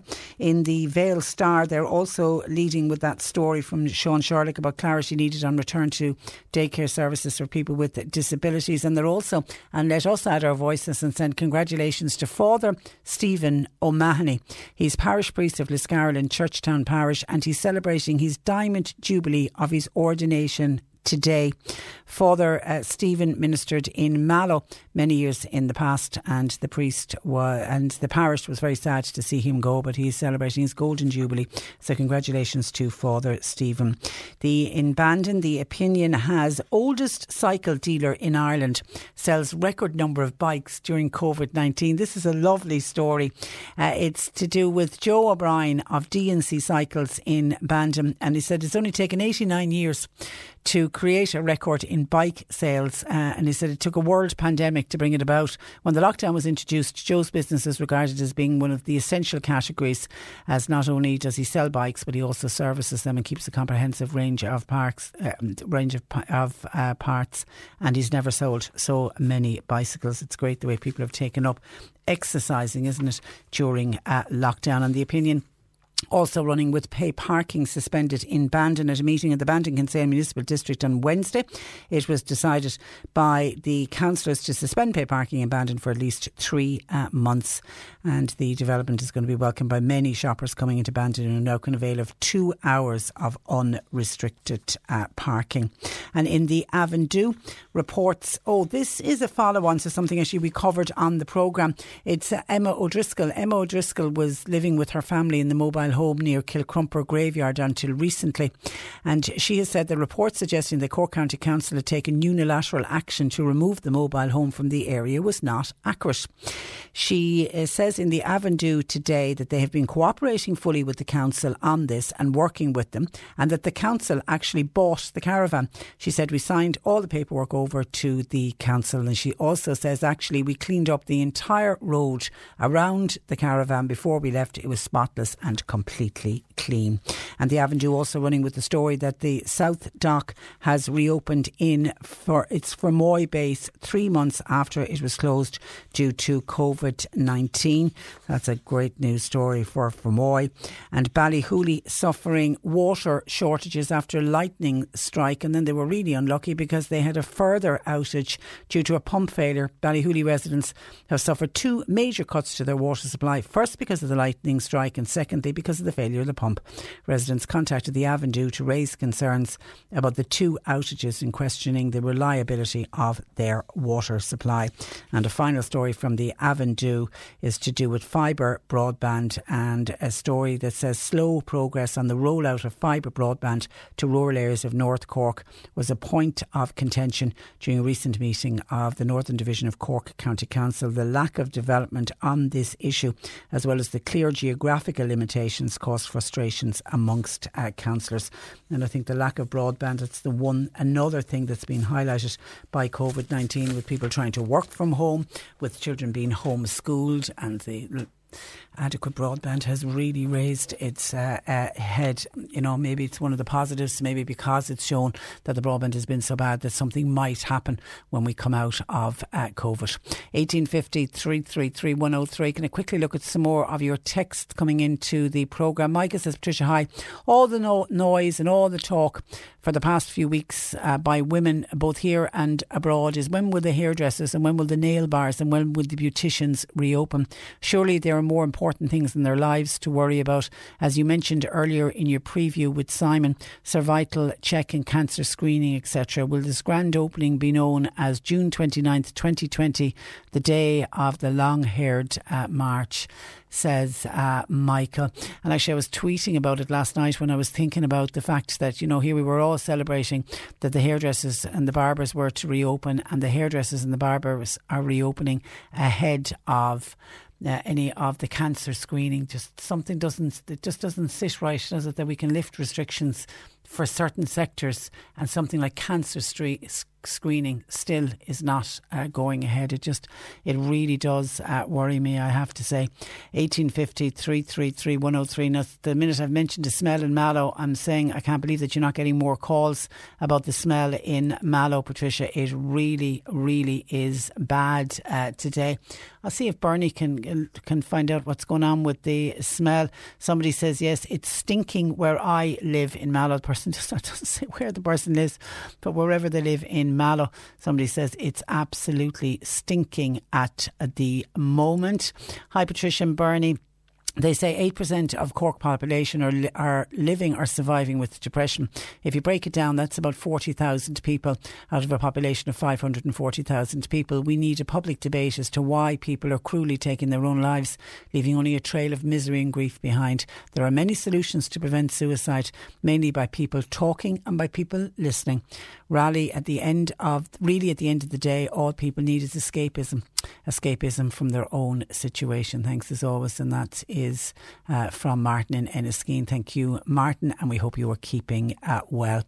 Uh, hi, Patricia. You mentioned sixth class students and what some schools are doing. Well, my son is finishing sixth class at Dromahane National School. This week, they held a drive through presentation of certs and a gift pack with an applause by their families. Then last night, they had an online Zoom call graduation presentation of times over the last eight years, tours, concerts, etc. It was excellent. Hats off to uh, Mrs. O'Riordan, the class teacher, and the principal, Dennis Mur- Murray, and all of the staff. Credit to all. Well done. And I'm assuming a lot of the schools are doing something like that. It's, uh, it is, and, and I know the focus should be on all of the pupils, but it's the sixth class ones are the ones I think most people are thinking and worried about, and they are the ones that uh, you know it's that rite of passage, and it's their last time in primary school, and you know it, it's, it's a big, big move uh, for them, and we do wish them all the best. Now, here's an interesting one, and I will very much welcome people's thoughts and comments on this. And I hope I'm not getting to this too late, but it's just come in. I'm wondering. Is there anybody else out there in the same boat as me, says this texter? I simply don't want visitors. I don't want people calling to my house anymore. Now, I used to be the type of person who loved to have people come into my home, all kinds of people, children, old people, it didn't matter. Everyone was welcome. Come one, come all, come in. The tea, uh, the coffee is there.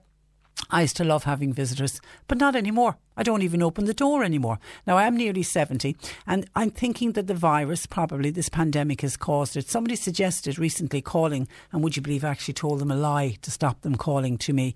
I don't live alone. I am lucky that I have my husband with me, thank God, but I'm just happy in my own home, in my own little routine. Am I on my own uh, in this? And you know something, when I read your text, I was thinking, I don't think you're on your own. I, I don't. I think people, some people have taken to cocooning better than others. And I think you've hit the nail on the head in that you're in a lucky situation in that you have company and that you have your husband with you and you obviously like each other's company and you like your own company. And for some people that works. But it kind of saddens me that you were the type of person that loved the crack and loved having all of the visitors and loved having the house full. And there's nothing to say that you won't go back to that again. Maybe just at the moment you need to continue the cocooning. You need to continue the little bit of isolation. Maybe it's making you feel a little bit safer because you are at nearly 70. You're just about, you know, in that at risk group. You don't want to get the COVID 19. And you could always say that to people. You know, if somebody is saying, you know, or suggesting that they call to you or that you call to them, you can always say to somebody, that listen, no, you know, myself and himself, we're doing okay.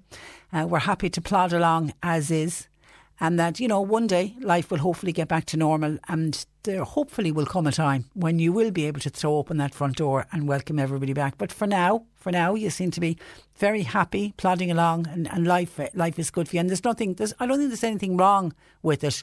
But I do hope that you get back that sociability that you so loved before, because you are missing out by not having people coming and calling and and being with you. And please God, you know this time will pass. We just don't know when. I know it, it's going to depend on when we get a vaccine, but this time will pass and life will return to normal again. But I wouldn't be beating myself up and thinking there's something wrong with you because you suddenly don't want people calling anymore. You're happy in your own little bubble, and uh, may you continue to be happy in that bubble for as long as you need to be in it. But hopefully that bubble will burst and you'll be able to come back out. But listen, well, thank you for contacting us about it because it's an issue that hasn't come up uh, before. And I know next week we are hoping to speak with the senior line because they've obviously seen a huge increase in calls and they're dealing with older people and some older people haven't dealt well, well with having to stay on their own uh, cocooned.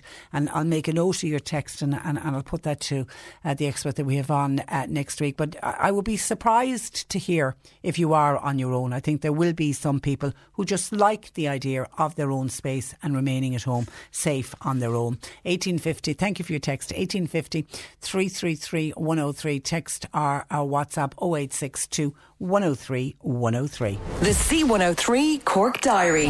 With Cork County Council, supporting businesses, supporting communities, serving Cork. Visit corkcoco.ie. And a reminder to you that the Cope Foundation, who support over 2,500 children and adults with intellectual disabilities and autism in over 70 locations across Cork City and County, they're fundraising by asking people to complete the five peaks a week challenge anytime during the month of June. The five peaks are Carrauntoohil, Galtymore, the Knockmealdowns, and uh, Knockboy.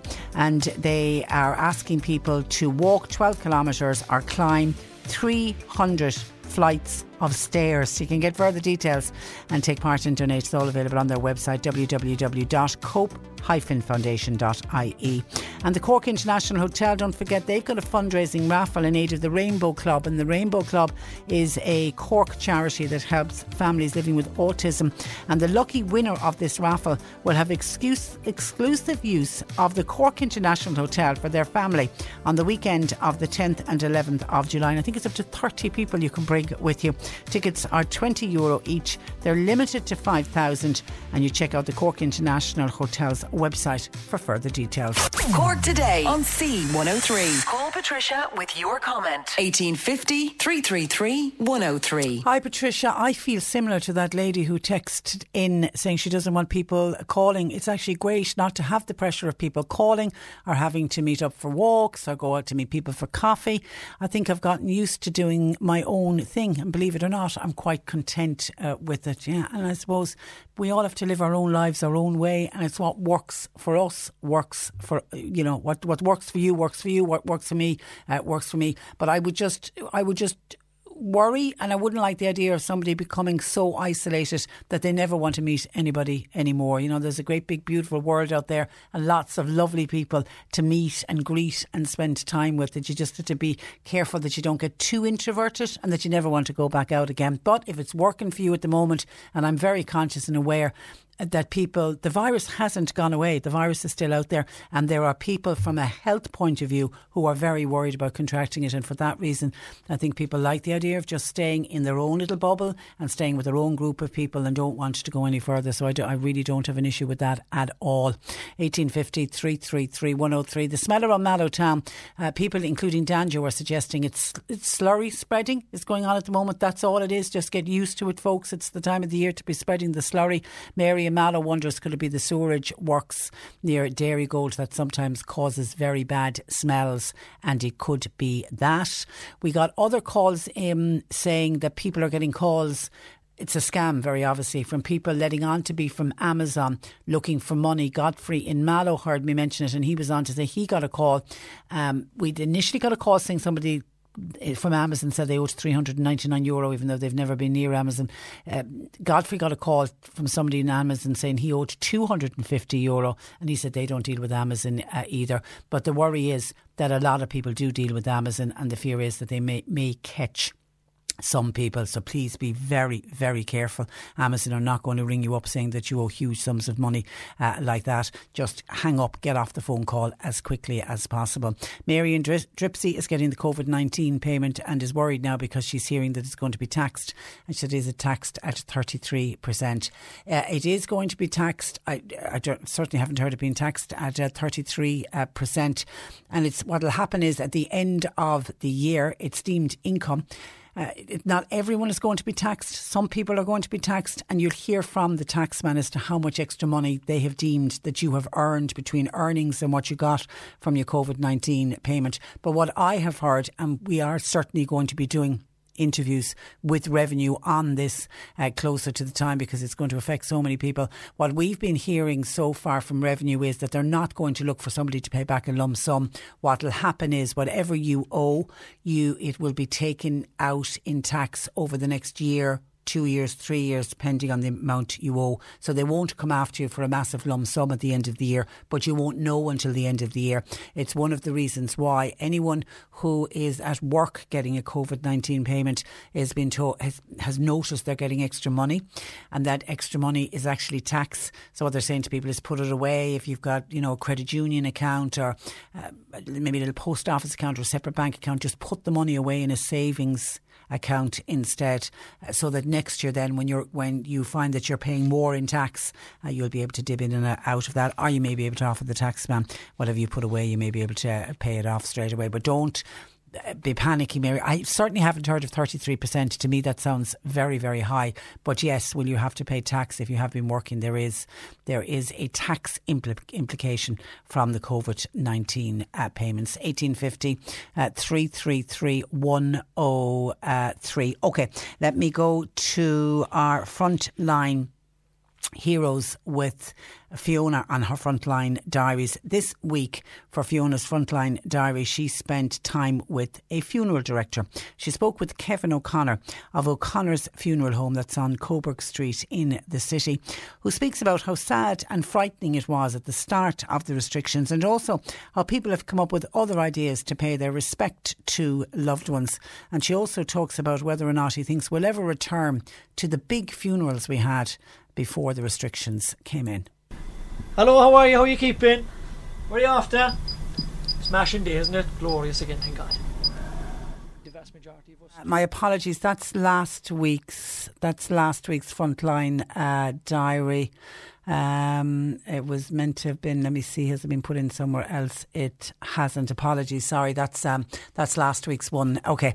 Uh, we'll see if we can get that sorted out. Okay. Let me go back to uh, some of your calls uh, coming in. Caroline wants to know Chloe, who we contacted yesterday. Remember, Chloe joined us on the program because her dogs had been stolen. She had two uh, poodles and she had a whippet. And when I was saying, could the dogs have just wandered off? And she said, no, somebody had actually broken down the gate, which had a padlock on it to get into the dogs. And the dogs had been stolen in the middle of the night. And there was talks that it could have been a white van was involved. And we were putting out a message yesterday about a, va- a white van that the Gardaí were looking for that was doing the rounds uh, because it was, it had, a, it had an awfully Reg 10 0Y Reg. They were quite suspicious that it was involved with the, the lifting of dogs. And Chloe had actually said that there had been a white van in her area about half three in the morning and she thought it could have been linked to that. And she joined us yesterday because she just received a call from the pound in Kerry to say that one of her poodles had turned up in the pound, but there was also a whippet there. So when she was talking to us, she was heading back to uh, to the pound in Kerry to to find out were the, the dogs or not. So we've just rang her. The two dogs in the pound were her dogs, and the other one was dropped back to her yard. They must have got too hot to handle because it was all over social media and all over the radio. Oh, listen, that is just absolutely fantastic news. I'm absolutely thrilled uh, to hear that. And thank you so much, uh, Chloe, for filling us in on that. Okay, so the dogs are back. So that's interesting, isn't it? That the two of them made it to Kerry and the other one was dropped back in. Certainly good news. Good news in, indeed. Now, we have a few other dogs that have gone missing that we're still trying to uh, find out where they are and we've had no luck on getting them back uh, yet. Okay, I've found where Fiona's uh, frontline diary is for today. Okay, here's Fiona talking with Kevin O'Connor of O'Connor's Funeral Home on uh, Coburg Street. If you go into a family and they've lost a mum or a dad, that, that's hard under any circumstances, but it was particularly difficult at this time because they couldn't have their friends around them really for support.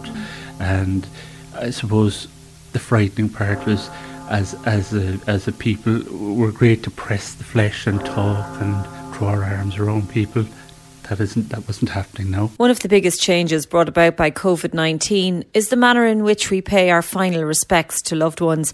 Kevin O'Connor has been a funeral director in Cork for 40 years. He says it was a sad and frightening time when the initial restrictions were brought in. I suppose our very first taste of a COVID victim funeral when we got to the part where the person was living to see the people who were lined out I think as as as as a people, we're good to shake hands. But I, th- I think during this, we felt so helpless that we couldn't do anything. This was our big way of showing our support for our, our community or, or for the family that had lost somebody. And to see people lining the route as you went from the, you know, maybe the funeral home to the cemetery or to from the house, it, it, it, it, it was actually, it was I, I don't like using the word fantastic, but it was lovely to see people standing there, just just blessing as the hearse went by, and I think that, that the hardest part was maybe for families that maybe lost somebody to COVID and couldn't attend the funeral. That was very difficult, and I, I remember going towards the wife of one of the victims, and I just said, I, I, "I'm so sorry, but, but you actually feel so." So helpless that you can't do anything for her. She's so upset. What do you, what do you say? Kevin says that because of the limit on the number of people allowed to attend a funeral, people have had to come up with other ways to pay their respects, and funeral directors have been trying to assist in any way they can. Here in the funeral homes, what we did was we we actually suggested to families that maybe that the person would lie, lie in the funeral home maybe the day before the funeral mass and that people could come and just pay their respects and to say goodbye. And as long as people didn't all come together and there wasn't a congregation in the funeral home, we were quite happy to do that. Some families, when we brought their loved ones home, they placed maybe inside a window that neighbours could come come by outside the window, pay their respects, and just an Irish solution to an Irish problem. I asked Kevin if he thinks we'll see a return of the tradition of large funerals in Ireland. Even to go from 10 to 25, at least you can have immediate family in, and I think will it change the way funerals are going to go in the future? I don't know, but I do think it'll give people more confidence that if they do want a small family funeral, they will go ahead and have it. And I think, you know, that's nice. A lot of people felt that even though the funerals were small, that it was nice, it was intimate, it was um, it was more about the family as a unit, I suppose, really. But I, I do think that it'll give people more confidence to say, no, I want to do this yes, I like that, I don't want that, and that's the way we will be. And I mean, as funeral directors, we're here to to help people to achieve what they want. Ah, the lovely, lovely man. That's Kevin O'Connor of O'Connor's Funeral Home on Coburg uh, Street. And that is uh, just uh, an example of from a funeral director and how tough it has been on uh, funeral directors. So good to recognise them in our Fiona's Frontline Diary. And thanks to Fiona Corcoran for another great uh, Frontline Diary. Okay, some quickly, just some of your texts uh, coming in. Patricia, the incubation period for COVID 19 is five to six days, but you can be up to, but it can be up to two weeks. That would make testing at the airports or a pre travel certificate invalid. The only way to control our borders safely is to enforce quarantine at the ports of entry in designated facilities for 14 days, as other countries have done. Insisting that quarantine and the wearing of masks be compulsory will be the only way to control the virus spread. Why are the government so reluctant to implement these solutions? As the longer the virus is present, the longer it will take for life and the economy to be restored to normal, says a texter. Somebody else on travel says, Patricia, you were discussing holidays on the programme this week. Well, I've just got an email from Aer Lingus offering me the option to reschedule or to apply for a voucher if uh, flights between the 1st and the 19th of July and booked before the 31st of March. Delight, delighted, says this Dexter. I can apply for a voucher instead of trying to uh, reschedule it. And yesterday we had somebody who was questioning whether or not to renew their health insurance. Their health insurance was is due up in August, and they were querying with everything that happened with the private hospitals going under the control of the HSE, even though the end of this month they're coming back out uh, uh of the HSE and they're back under the uh, control of the consultants. Um, but this system was saying, why am I paying for health insurance? And I had said, be very, very careful about cancelling your health insurance. And that's backed up by an email from somebody who says, please don't call out my name, but just, just a word of warning for listeners who are considering cancelling their health insurance policy. I was with VHI for years and I had a two week break of payments through an error on my own behalf. On rejoining with VHI, I was told I would have to wait a further five years before they would cover my expenses for a pre existing condition that I had. So, if you have a pre existing condition and you break your cover with any of the health insurance companies, then they won't cover the cost of the pre existing condition for the next five years. I ended up paying a small fortune for treatment, all because I had a two week break with them please tell people be very, very careful before cancelling health insurance. Please don't call out my name. Thank you for that. That was emailed to patricia at c103.ie. And just a couple of texts in on the lady who is enjoying cocooning along with her husband and is enjoying not having anybody calling and has actually lied to somebody this week who wanted to call. They just didn't want them anywhere near the house and she's just very happy in her own home, in her own space, with her own hobby and doesn't want anybody uh, calling Sheila says, Hi Trish, that woman certainly. Tell her she isn't on her own with the view of wanting to stay home. I am a very sociable person indeed, but I can also be happy on my own. I went into isolation actually three weeks before lockdown. I live on my own and I often go more than two weeks without seeing anyone. I have my phone and my laptop to stay in touch. And to tell you the truth, I'm having a ball living in isolation, doing what I want to do when I want to do it. I don't like the idea of lockdown ending. It's been a lovely time to connect with God and nature and to connect with myself. Undoubtedly, we will eventually get back to normal. But as long as people are still dying from COVID 19, I'm staying put, says uh, Sheila. And somebody else says maybe the lady who initially contacted you would be happy uh, on her own, who was happy on her own. Maybe she could meet people by appointment and have a person's day, just one day a week. But your day certainly can be ruined when, uh, by, by, when all and sundry decide to drop in willy nilly people shouldn't be doing that. You should come by appointment only. Anyway, thank you for those uh, texts and comments. 1850 333 103. Going to take a break and we're back talking movies with Mark. Cork today on C103. Text or WhatsApp Patricia with your comment. 086 103 103. Uh, my apologies. We're very late going to Mark Malone, our movie reviewer. Good afternoon to you, Mark. Hi, Patricia. Okay, you went. Uh, you've got some movies that you have watched for us: The King of Staten Island and the Personal History of David Copperfield. Why don't we start with The King of Staten Island? Um, yes, why not? Um, this comes from uh, Judd Apatow, who I suppose is traditionally known for making kind of these really kind of gross out kind of comedies. And it's not really too much of that, although occasionally there are. Uh, you do notice that every now and then, if you hear a kind of gross out kind of uh, gag or, or, or, joke in the film, you know that that's from Judd Apatow because he has co-written this with uh, a guy by the name of Pete Davidson, uh, who I suppose is pretty much well mostly known for um, his um, his work on Saturday Night Live and um, and his private life, which tends to make uh, you know the papers uh, quite often. And uh, so they are co-writers here, and basically it's kind of a a semi-autobiographical kind of look at uh, Pete Davidson's life, who basically is kind of playing himself in this film.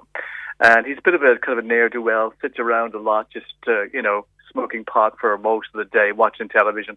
Uh, he lives with his mom. He um, lives with his younger sister, who is going off to college very shortly. For example, a, a very good example of the kind of the, the way he is and the way he thinks is his younger co- sister is going to college, and they're telling him to say goodbye to her, and he's watching SpongeBob SquarePants, and he wants to see the end of SpongeBob SquarePants before going out to his sister because that's the way he thinks. He's living at home with his mom. He's 24 years of age, and there's lots of jokes about him being middle aged and still living at home, although he constantly kind of re- tries to, uh, you know, tell people that he's only 24.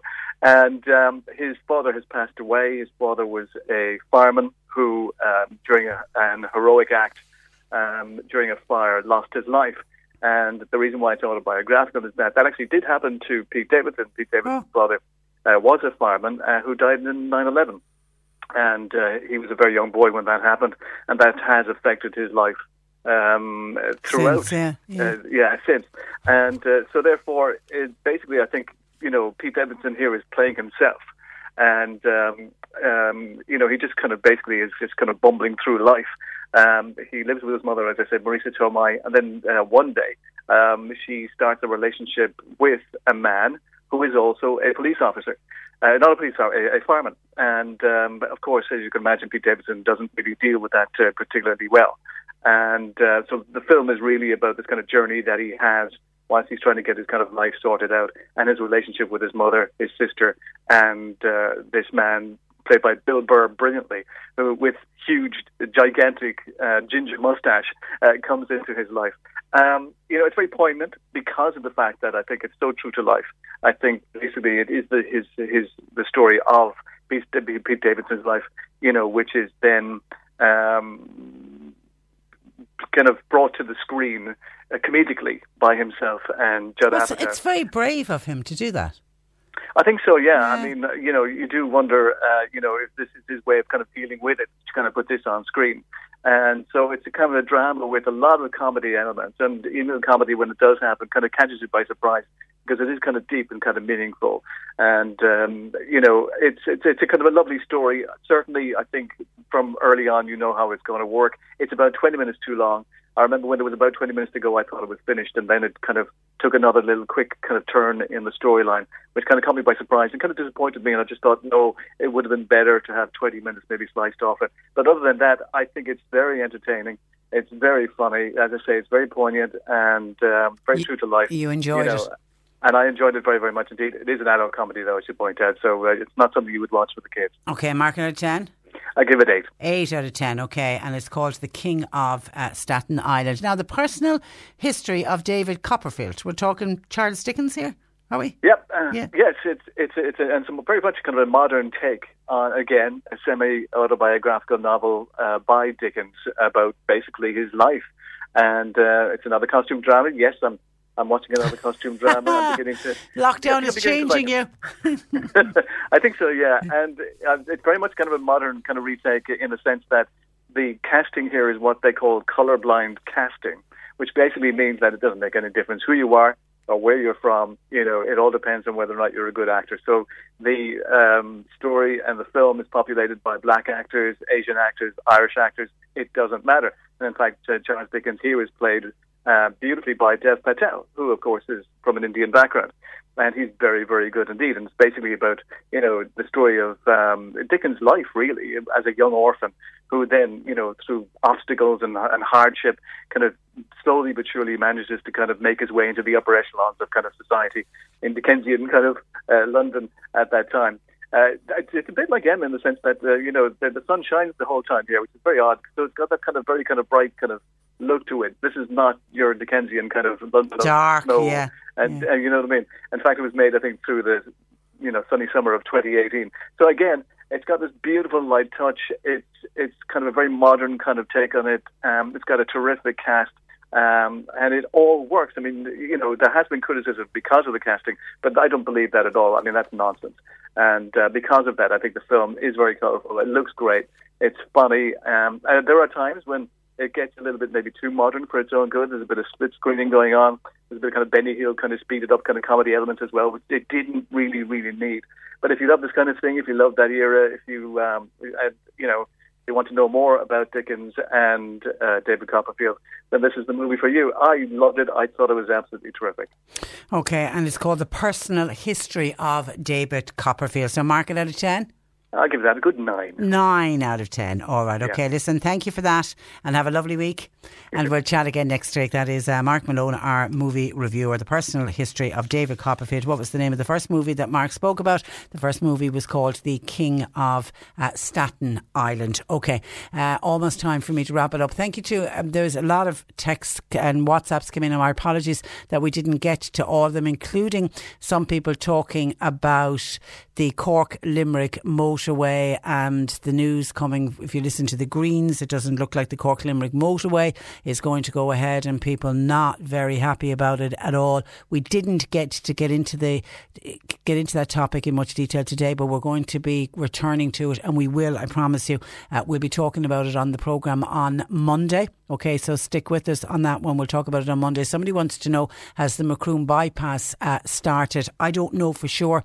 Uh, John and Clonakilty was asking about this. I know uh, certainly at the turn of the year, all the contracts were signed uh, and everything. It's the 280 million euro project to build the N22 dual carriageway that'll bypass uh, Macroom and Ballyvourney. I would assume because of COVID 19, a lot of those works stopped. The project was ready to start.